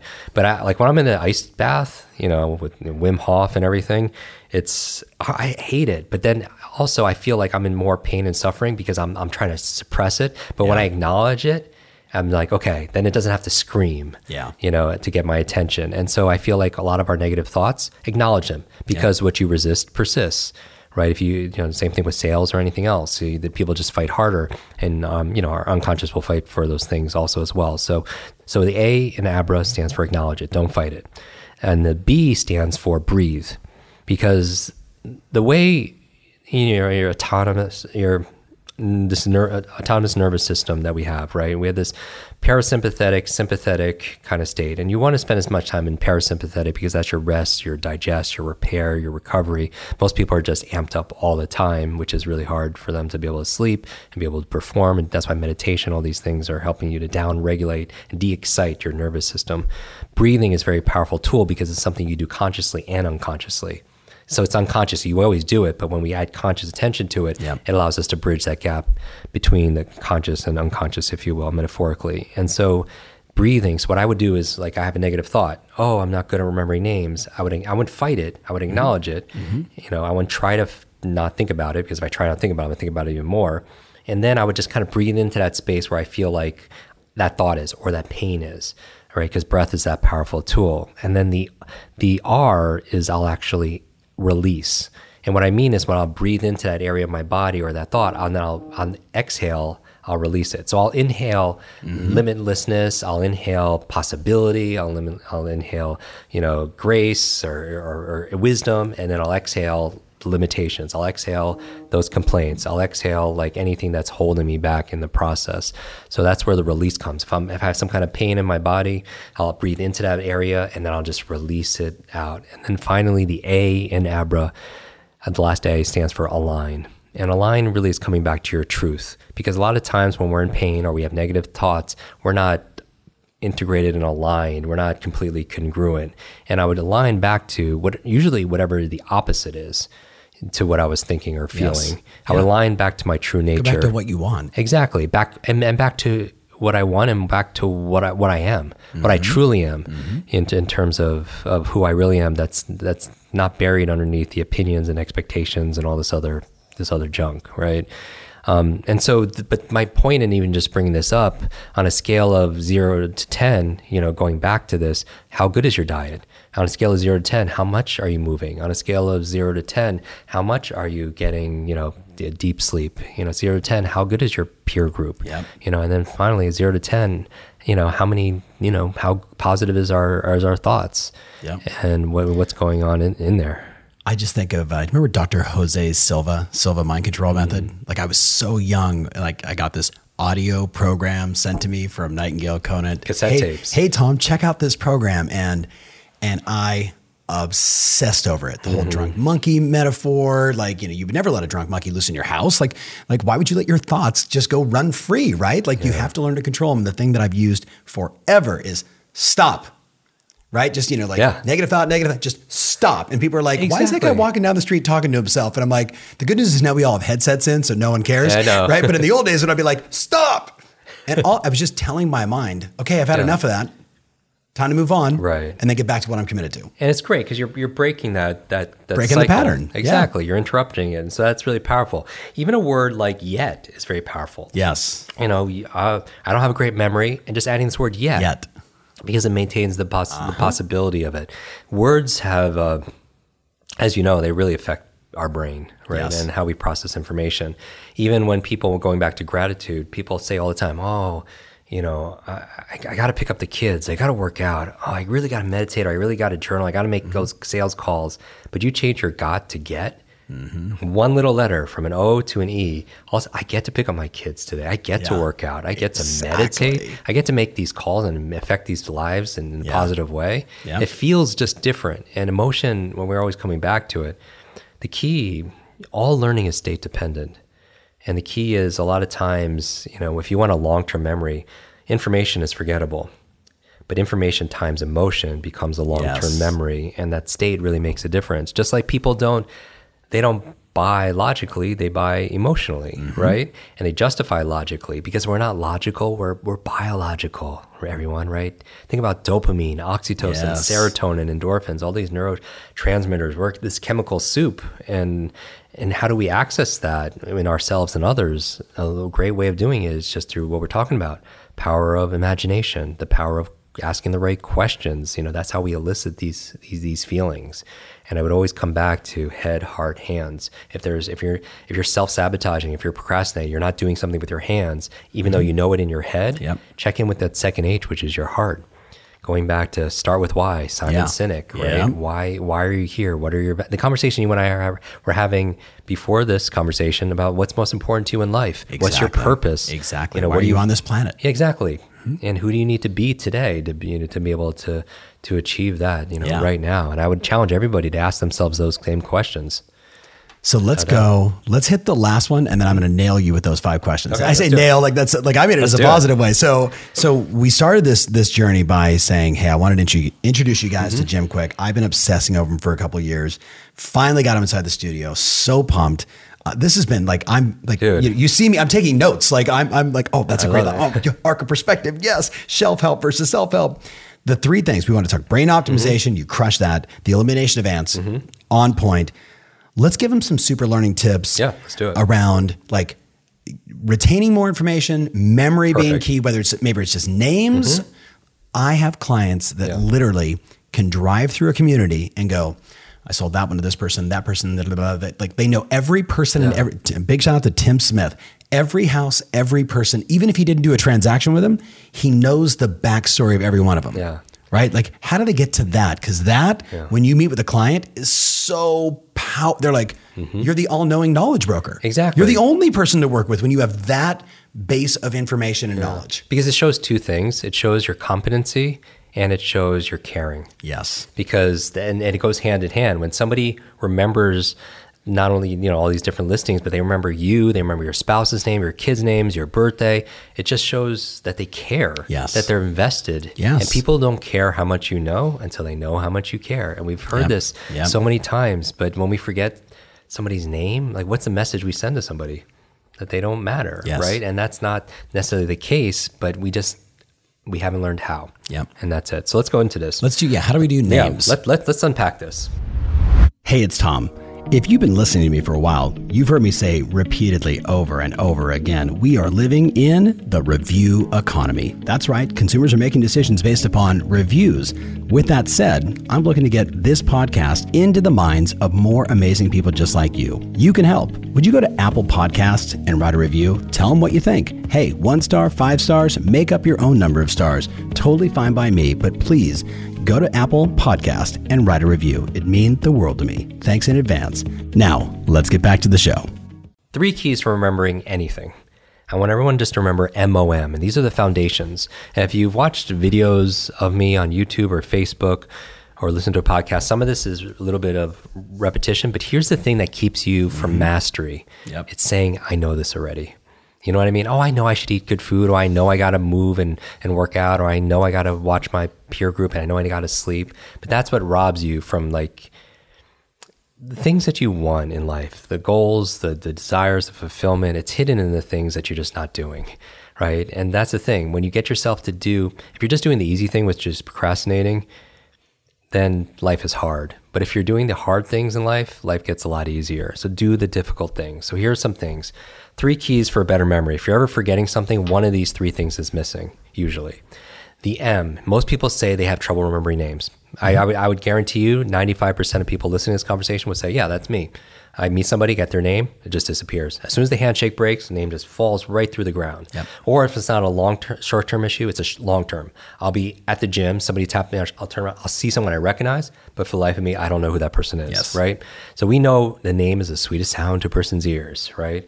And people, Maya Angelou said, people won't remember what you say. They won't remember what you did. They'll always remember how you made them feel. Right. So go, let's get to this you have trouble remembering names. If you're listening to this, you might agree with that. But let's say there was a suitcase here of $2 million cash for you or your favorite charity, tax free, if you just remember the name of the next stranger you meet. Tom, who's going to remember that person's name? Uh, every, Every single, person. person. on the planet. Exactly. So why is every single person listening now a memory expert all of a sudden? Because as your brain coach, I'm going to call you on your BS. It's not true that you can't remember names, right? Because you just did. You know you can remember. Because here's the thing: you don't remember all names, but you certainly don't forget all names. No. And genius leaves clues. So find out the method behind the magic, and you usually remember names because the M is you're motivated. Yep. So that's the M and, and mom. You're motivated to remember your name because you remember people who could be good for your business. You remember somebody who, who could you're attracted to. There's motivation that's there. And so my thing is if that's if it's there when you remember a name, why not install that? So why not install it using the tool of questions? Questions are the answer. Ask yourself, why do I want to remember this person's name? I literally like when people see me do this in front of an audience, I'll have a lot of all these people stand up and then sit down when I call their name. But ask yourself, why do you want to train yourself? Because if you mm-hmm. maybe it's to show the person respect, maybe it's to make a new friend, maybe it's to do some business, maybe it's to practice these things that I learned on this podcast. Because if you can't come up with one reason, what's going to happen? You won't. Because reasons reap results going back to the mm-hmm. reasons, starting with why. If you don't have a reason, you're not going to get the results. So ask yourself, simple. So that what's the technique? When you're meeting somebody, ask yourself, take a moment. Why do I want to remember the person's name? And you bring intention there. The O in mom stands for observation. Observation. A lot of people, they blame their retention. It's not your retention, it's you paying attention. Yes. And the art of memory is the art of attention. And I'm, you know, this is I remember the second time I met, got to meet President Bill Clinton, and we were at a charity event. We only met one time a couple years before, and it was very brief. But I was sitting down at my table. I was the first one there, assigned at this table. Then to the right of me sits Forest Whitaker, and um, I'm such a big Forest Whitaker fan. And next to him was Richard Branson, and then Ashton Kutcher, Ashton Kutcher's twin brother, and I didn't know he even had a twin brother. And then President Clinton sits right next to me, and I'm like, I'm, I, you you took a picture of that. Yeah, just- yeah. I, I, I had to put it on Instagram because people are like, "Who photoshopped that Asian dude in, in that photo?" But I put the picture up there, and that's what most people were saying. But I, when I sat with him, he remembered my name. Yes. And I was really impressed. And I, I was just like, okay, so he knew who's sitting at this table. So somebody fed him that information. Then he picks up on the last conversation we had. And I was just like, okay, nobody nobody was listening to that. Nobody Yeah. fed him that information. And here's the thing, you know, when he's talking to me, I was like, you know, I'm a memory guy. Uh, I was like, how do you do this? What do you do? And he tells me this story about his grandfather in Arkansas gathering the, the children in the living room and would tell stories. But afterwards, he would do something different. He would really deeply like quiz every single one of them to see if they're paying attention. And, uh, and I was interesting when he was telling me all this, I was noticing he was talking to me. It was an eerie feeling in a positive way, but also a little bit scary because he was like focused right on me. You know, when you go to events, sometimes you don't have that person's focus. You can tell they're looking over your shoulder, Yeah, they're like out here. like who's more important in this in this room, who's walking, yeah. or if they're not looking around, they're inside their own mind. Yeah. like they're not listening; they're waiting for their turn to speak, or, Bingo. or they're thinking about how they're going to reply and respond. And we know Stephen Covey, Seven Habits Highly Effective People. Another habit is seek first to understand, then to be understood. Mm-hmm. Yes. And, uh, and not so much about being interesting, but more interested about somebody. And I noticed he was just fixated on me when he's telling me these stories. And he has this very powerful presence, right? And I think his incredible, you know, he's got charisma, he's got great connector, he's a great communicator. But I think his incredible memory and his powerful presence with people comes from being powerfully present with people. I'll say that again that his incredible memory and his powerful presence comes from being powerfully present. And that's something that's not reserved to him or anybody else. Like we could just be present That's a with people. learned skill. Exactly. And Learned that's skill. something that comes through intention. Yeah. And then just think about what I'm talking about the M and the O motivation, and observation. Motivation is just caring about a person Mm-hmm. to remember them, observation is just being present with them. I mean, this is just a good recipe for being a good human being. Yeah. Right. And so that's what I feel like, you know, without even getting to the last M stands for the mechanics. But going back to presence, it's just listening to the person, right? If everyone just mentally wrote the word listen in their mind and did this little brain exercise, move the letters around, it spells another word perfectly listen. It spells the word silent. And I'm just saying, just be silent with somebody, just be be there with somebody. Mm-hmm. And that those two things, if people, even in sales, if people feel motivated, like like they, they know, I mean, their their motivations, they feel like they that person cares for them and that they're present with them. I mean, that's like more than half of it. Yes. But the last M stands for the mechanics, and mm-hmm. those are the the the tactics. Those are the strategies. Those are the skills on how to learn another language, how to read ti- three times faster, how to remember names, how to do all these things. So one of the things I do in business is I talk about to remember names is be suave, B E suave. And so the B, I love acronyms, obviously, because remember back in school we learned like Roy G. Of- Biv. of course. The Great Yeah. Lakes or homes, like Yep. Huron, Ontario, Yep. Michigan, Erie, Yep. Superior. So very memorable. Be suave. So next time you're at your next event or you're meeting somebody for the first time, and you're looking in the mirror, checking your makeup or checking your you know your outfit, what you're wearing, say I'm going to be suave. And then the B stands for believe. Mm-hmm. Because as we talked about, if you believe you can, believe you can't, either way you're right. Henry Ford said that. And so believe that you can do that. This is possible, right? Um, the E is exercise, and I don't mean prac- I don't mean um, physical working out, exercise. yeah. But although we talked about that, people who are meant more physically active do better on mental acuity tests. Yep. People who are more physically active, they'll have better focus and, and creativity, all these, and memory, and so on. What's good for your heart is good for your head again. But I mean exercise as in practice, because practice makes progress. Practice makes permanent, right? Mm-hmm. And so I would say practice this because the bad news is it takes effort. The good news, not as much as you think. I mean, I'm, I'm very good at remembering names, but after the first 60 days of doing this, yeah, I don't get, you know, once you know how to park a car, or once you know how to be able to type, you know how to do it. pilot. It's a skill, Yep. like anything. Yep. And so that's my thing is there's no such thing as a good or bad memory. There's a trained memory and untrained memory. And this is just, you're doing skill acquisition, Mm-hmm. right? So 21, 30, 66 days, whatever, whatever you buy in into creating a new habit. There's a way of, of accelerating that, that that we teach. But the idea is consistency because consistency compounds and little by little, a little becomes a lot just do a little bit each day and then you get you get better and better and better. And then that's where the speed and the confidence comes. There's a psychology there's a confidence confidence loop that the more confident if you could play like tiger woods Yeah. you'd be more confident and then you play more and you get more confident and so on. So that's positive momentum.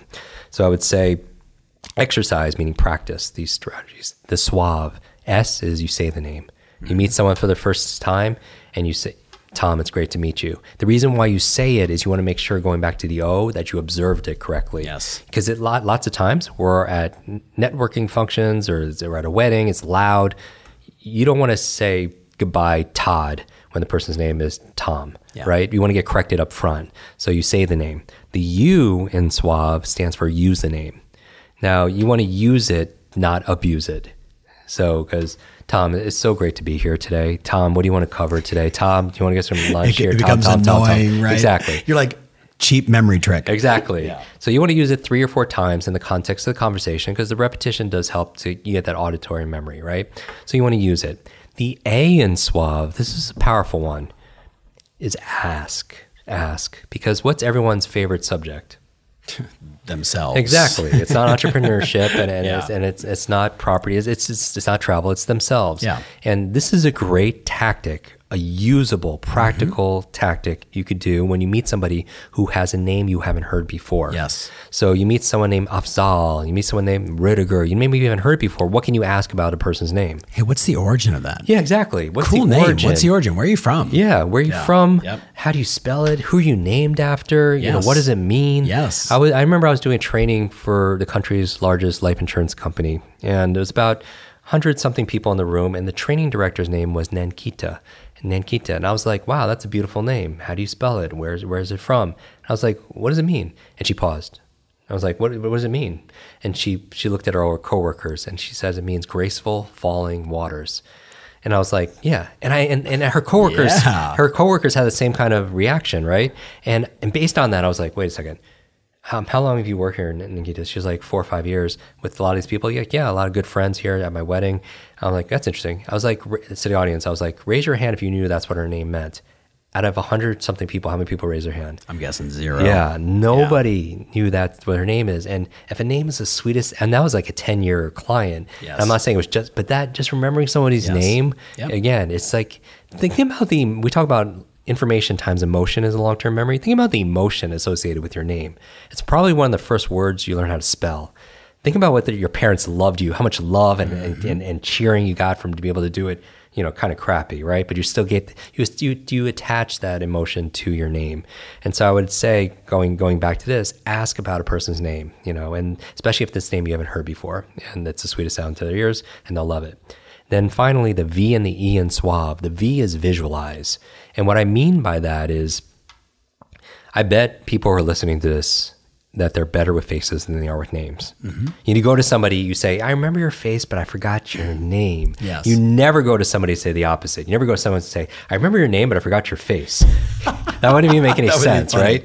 But Yeah. here's the thing we tend to remember what we see because our Yes. visual cortex is, is larger um, in our brain. There's a Chinese proverb that goes, What I hear, I forget. What I see, I remember. What I do, I understand. What I hear, I forget. I heard the name, I forgot the name. What I see, I remember. I saw the face, I remember the face. And what I do, going back to exercise, practice, mm-hmm. practice makes the progress, right? And so knowing that if you tend to remember what you see, then try seeing what you want to remember. And this is an easy mnemonic, like fun game you'd play. When you meet somebody, you take their name and you pretend it's Pictionary. Remember, you have to try to get the person to say the word without just by making pictures or sound alike. You draw an ear. So if a person's name is Mark, you just imagine for a split second when you're, you know, hand, shaking their hand that you're putting a little check mark on their forehead, and you're like, Jim, that's so childish. But who really are the fastest learners? Kids. Kids. I mean, they're so playful, Yes. right? But and, and that's the key for learning is that play and that curiosity, and they ask questions. And they have the sense of they have a sense of wonder, right? And children, you know, when I said play the other day, it's like I don't play anymore because I grew. I'm older. I was like, no, no, actually, I think you you grew older because you stopped playing. You know, because it's a mindset. So you have to be playful here and use the power of your imagination because that's really you know one of our ultimate superpowers. Because especially where jobs are going. I mean, I'm like jobs are going to three A's: artificial intelligence. This is like not even disputed. Artificial intelligence can take a lot of jobs. Automation, Yep. think about all the software and, and computers are what they're able to do um, and then asia meaning like it's being outsourced Yes. right? And so what makes us inherently valuable as human beings is the power of our mind. And i would i would double down on things like creativity your ability to solve problems. Yep. i would double down on things like strategy mm-hmm. right and I would double down on imagination. Yes. These imaginations is what, you know, like you and many of your listeners have done. You take the invisible that's in your mind and then you make it visible. Yes. Right? I mean, that that's leadership and using the power of imagination and having vision, you know, shared vision in a culture. It's, it's extremely powerful. So I would say, that, you know, these kind of things we're talking about are exercising your creativity, exercising your imagination, ex- exercising your strategy, because these are, here's, here, here's the biggest takeaway. All right. You ready for the biggest takeaway for this conversation? Your life changes when you take nouns and you turn them into verbs, meaning we hypnotize ourselves with our language by our self-talk saying things like oh i don't have focus today. I don't have i don't have motivation.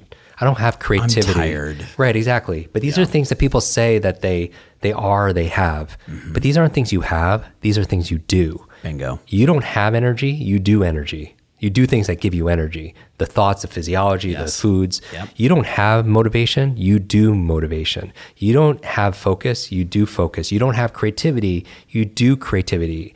You don't even have a memory, you do a memory. Literally you create new connections and, and mm-hmm. reinforce connections and you you encode it, you store it, and then you retrieve it. There's a process. And so my goal is always showing people the process of how to do these things, but you can never do those things if you believe they're static and they're fixed. You either have it or you don't. You wake up and say, "Oh, I hope I have drive today," or "I hope I have, you know, like creativity so I could write and make videos today." That doesn't make a lot of sense. No. And so the goal is when the benefit of turning into a verb, it gives you agency and gives you your sovereignty back because it gives you the power to do something.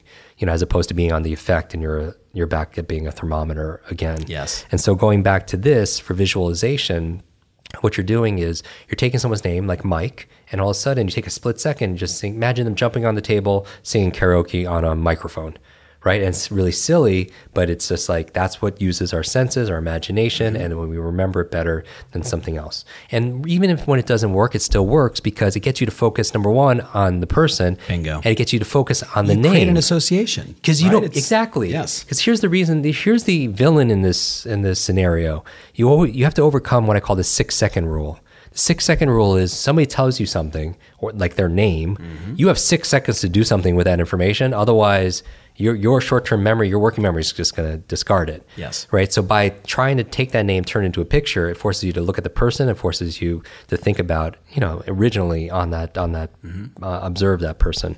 So that gives you an original observation on that. And so if the person's name is mary you meet mary imagine she's you're getting married. Or imagine she's carrying two lambs like mary had a little lamb. Yes. i meet someone named bob and i, I think like oh that person's in split second bobbing for apples. You know i meet someone named rich and he has got like all this kind of money in his pocket, right? Tom, you know, so everybody has something. For Dave, I David, I use a slingshot because of David, David and Goliath. David and Goliath, right? So I have the, uh, these kind of someone's name's Carol. Imagine them Christmas caroling or something like that, and so it gives you something to do. And then when you're at an event and you see the 20 people, you see all these images, and when you're saying goodbye to this woman, you're like, oh, she was wearing the the bride's dress, or she was she was wearing she was wearing you know she was carrying the the the lambs. What's her name? Mary. Yeah. And then once you know the information, you maybe you work with Mary, you've had a couple meetings, you know her name's Mary, then the picture disappears Yeah. because they're a means to an end. It was just meant to hold it there to keep your, your imagination, creativity, your strategy here. And then once you know the end result, then the picture disappears. You know, it's to overcome the six second rule. So that's V. So person's name is to visualize. Person's name is John. You could picture whatever you think of when you think of John.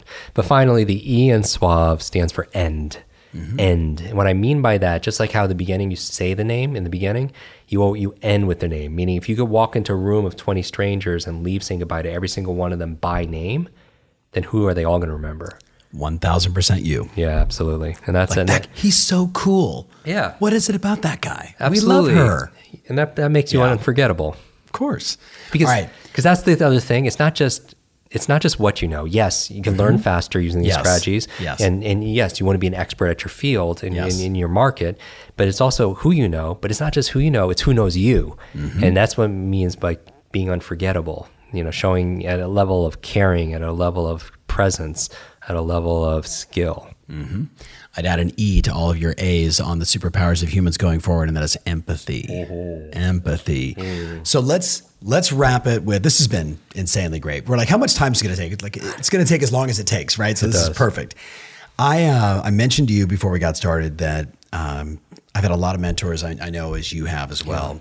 And one of my mentors is this guy named Mike Vance, who I've talked about a lot. I wrote about him in my second book. Uh, he he was the one that when I asked Mike, man, you you worked with Walt Disney, you you you were friends with you talked to Mother Teresa once a month, and that call usually was right after a call with Jack Welch. Right, so he was, you know, talk, like you're talking to Neutron Jack, and then you know, like take over the world and save the world, like in an hour, right? Wow. He he was side by side with Steve Jobs from the origin of Apple all the way through uh, until Steve's death. Um, arguably, Walt Disney called him the most creative man in the world. Like like he he said like Wow. that is his superpower. And like coming from a guy like Walt Disney, like that's that's pretty insane.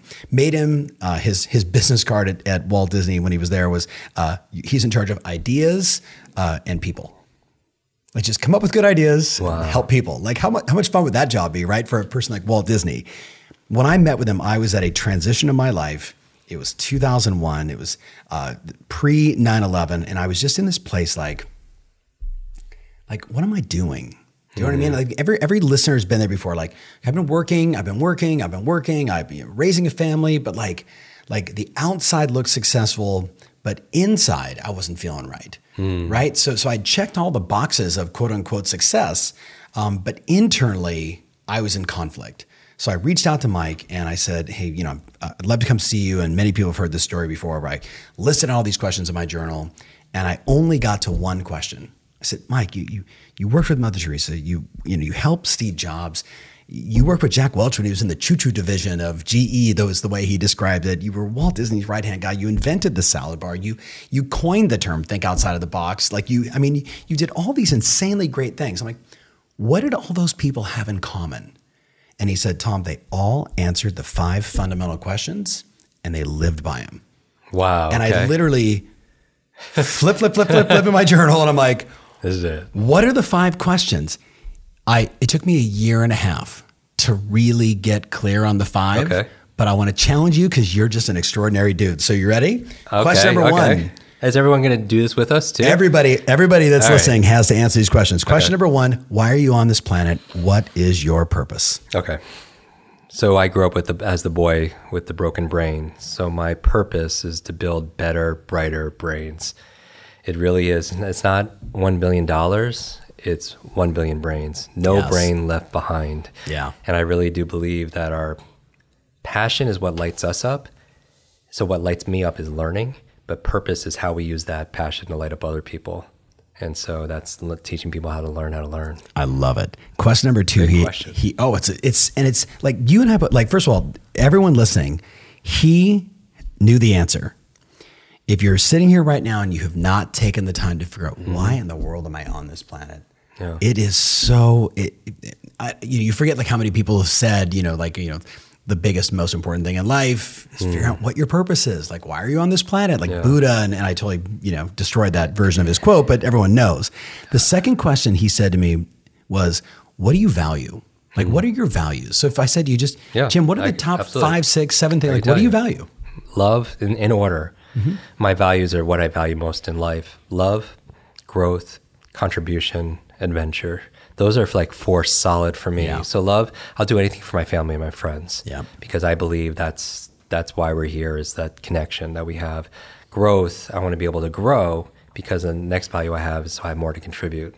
You know, and that used to be a little reversed because I was I put contribution over, you know, other things. And then mm-hmm. I, I realized that I was I was martyring myself. I didn't have enough. My cup was empty. Yeah. So I grow. So love, family, friends, you know, our, our community, growth, and then so I have more to contribute. And then the last one I added recently, just the past couple of years, is adventure, meaning I want to have fun in the process. Yes. Yes. You know, this is something that you know we're here, and my my message, you know, for people is just you know, we have one life. You know, we're, we're here. It's just like, why aren't we running towards our dreams like we're on fire? Yes. You know, and so there, there's an urgency to that, but I also want to enjoy that process also as well. Great question. I love it. Okay, question number three. He looked at me and he giggled and he said, They all know what their God given talents are there. Like they all know. And I would say, you know, for you, like it's pretty obvious, like, what's your superpower, Jim? Yeah. So it's it's kind of interesting because while it's learning and teaching, those mm-hmm. weren't I mean, I think they're inherent in all of us. I agree. Um, but they were definitely earned. Yes. Like I, I, I, people realized how much work I put into it. Mm-hmm. But I really think when it comes down to it, I think empathy is really strong. Mm-hmm. Like that's my, I believe that there's a gift in every struggle. Yeah. And me growing up, my two biggest struggles were learning and public speaking. Like I would do a book report, but if a teacher asked me to present in front of class, I would give my heart and soul in that book report, but I would be so terrified to get in front of a group because I was, when you feel like you're broken, you become very introverted and shy and closed down. Yep. And I didn't want it, the spotlight. So I would actually lie and say I didn't do the book report. And after the class left, I would throw it out in the trash along with everything else. So learning in public speaking were my biggest challenges, which is the universe has a sense of humor because that's what I do every day of my life is yes. public speak on this thing called learning. Yes. Um, but I, I've learned to ask myself when I'm when I'm broken sitting in those classrooms when I'm five, six, seven years old, I I, I didn't like to see people suffer. And so I would say my my the gift, if it was mm-hmm. something that was there early on, was empathy, meaning I could feel what other people are feeling because I know what it feels like to not be good enough, to feel like you're broken, and I could identify suffering. And what drives me to do, even though I'm pain, you know, sometimes painfully shy and I'm very introverted, I do what I do because I, if I know something that could help somebody with their suffering, then shame on me for not helping them. And so I feel like a moral obligation to do that, do this work, and that became my life's work. Yes. So I would say, I would say empathy, um, and that led me to learning and teaching and everything else like that. That's beautiful. Question number four, he said to me, I remember I said, So what do all these people have in common? He said, They all decided exactly how their life was going to be, the impact they were going to make. Mm. Right. And you know the story of Mother Teresa, like she was invited by the church. We want to shower you with gold and put you in, you know, robes yeah. of silk. And she's like, I'm doing exactly what I'm supposed to be doing. Mm. Like, I'm not going right? Like all that you, if you read her bi- biography and yeah. all, everyone that wrote about her. So his thing was, so Jim, it's 20 years from now. How is the world experiencing you? Oh, well, hopefully I'm, I'm still here. you better be. You better be. and um, what I would, what I'd say is the ripple effect, I believe, to raise the collective intelligence and wisdom of and potential. I believe the ultimate quest that we're all on is to to reach, to reveal, to realize our fullest potential. I think that's why we're here. So if I could be a conduit for that, mm-hmm. the reason why I focus on the mind is because I feel like we're in the millennium of the mind, that we have all the answers in us already.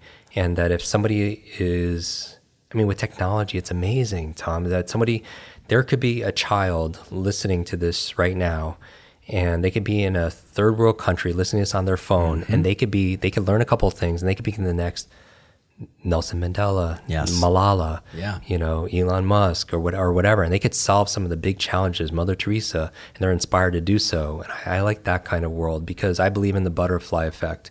Twenty years from now, like all of us, you know, butterfly flaps its wings here and it can create a tsunami halfway across the globe because of systems and complex systems and this ripple effect. And I believe everyone who's listening right now, what an amazing, as us all flapping our metaphorical wings what we could do over 20 years in terms of making this planet a better place.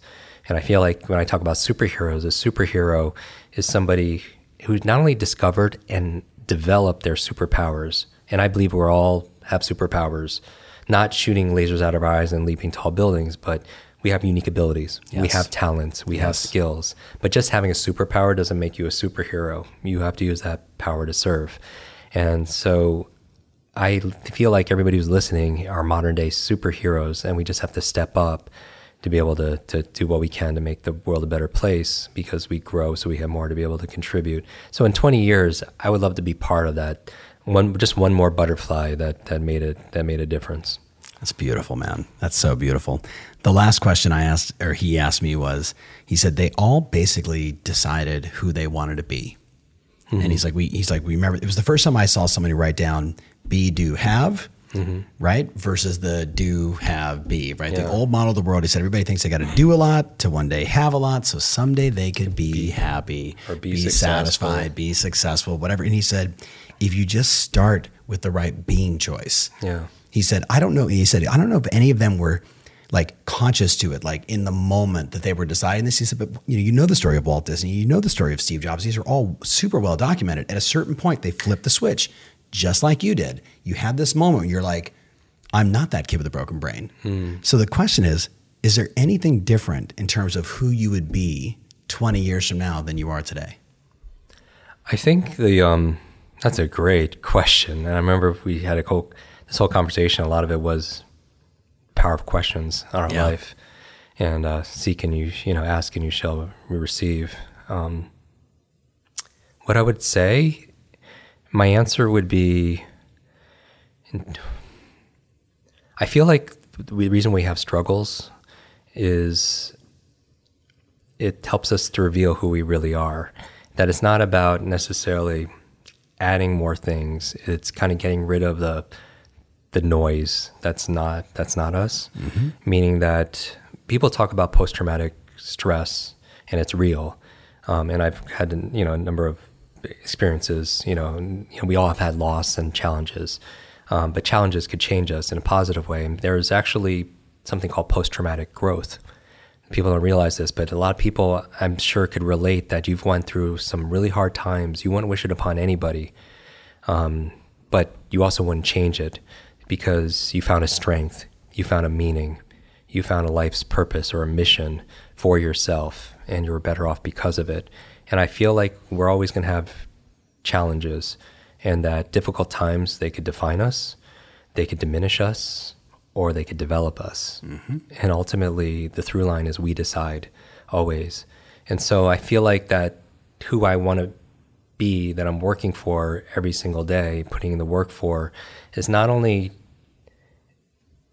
doing things to be, we all know what to do, right? And then so I would say is a lot of people feel burnt out or they're tired because they're doing too much. But I feel like we're, it's, because, again, we're doing too little, the things that light us up, that spark our fire.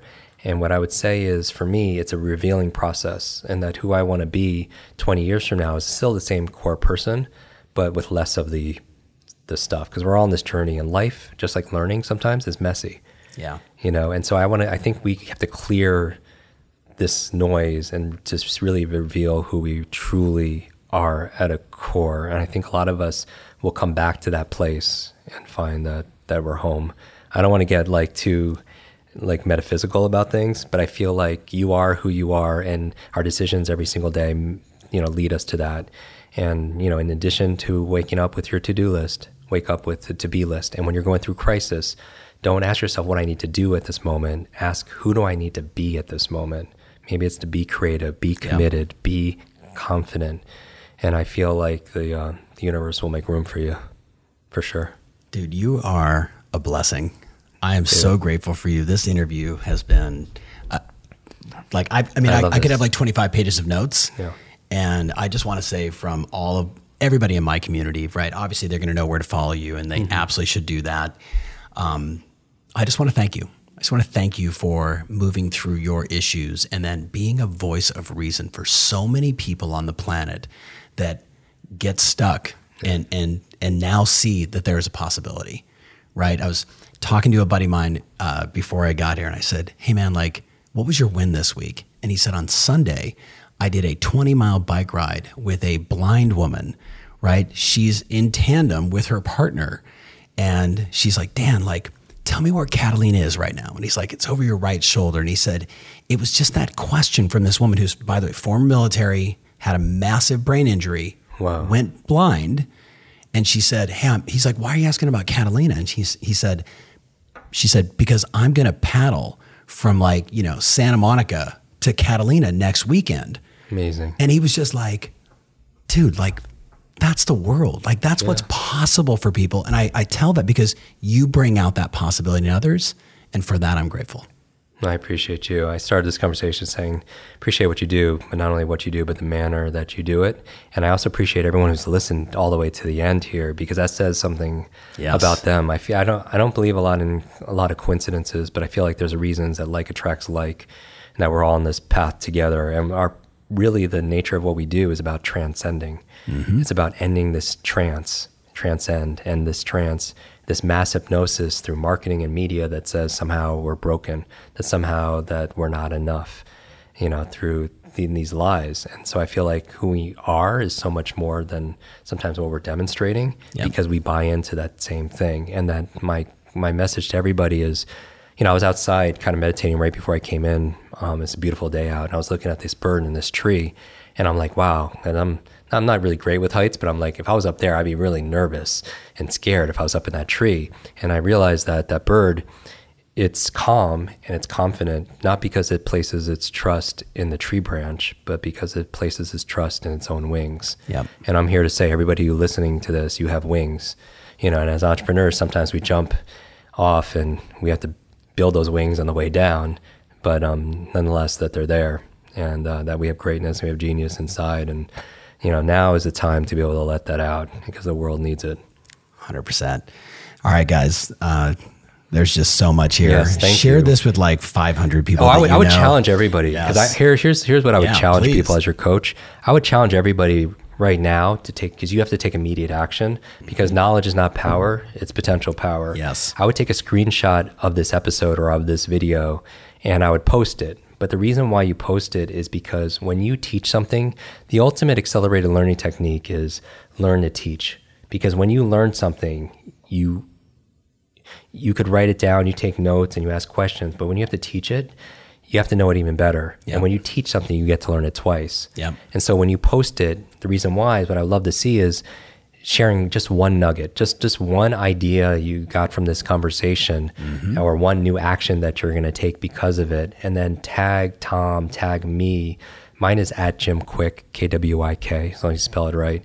And I'll re actually repost some of my favorite favorites also same. as well. I because I love, I yep. believe that you need to be active because you know 20th century education where we're sitting in class being lectured to it's very passive it's like but the human brain doesn't learn through consumption it learns through creation and creativity so i would say create something you know new and own it so you can integrate it take a screenshot tag us both and then post in the description your big aha and, uh, exactly. Uh, I want to know that. Something around brain optimization, something about ants, something about super learning and mm-hmm. memory, any one of those things. And by the way, again, I also agree when you share it, you're throwing that pebble into everybody yeah. else's pond and creating a positive ripple effect, right? Yeah. Everybody needs these skills in this time, Absolutely. right? So I love that thought. So dude, I could I could spend all day. I know. I know we both we, we, both, we both have other schedules. So thank you so much, thank and you. for everybody listening and watching, we love you. Thank you so much. Uh, remember, always your strategy matters, and now more than ever, your passion absolutely rules. If you want more information about this episode, including my show notes, mentions, links, and everything else, make sure you visit tomferry.com slash podcast. That's tomferry.com slash podcast. Thanks again, and talk to you soon.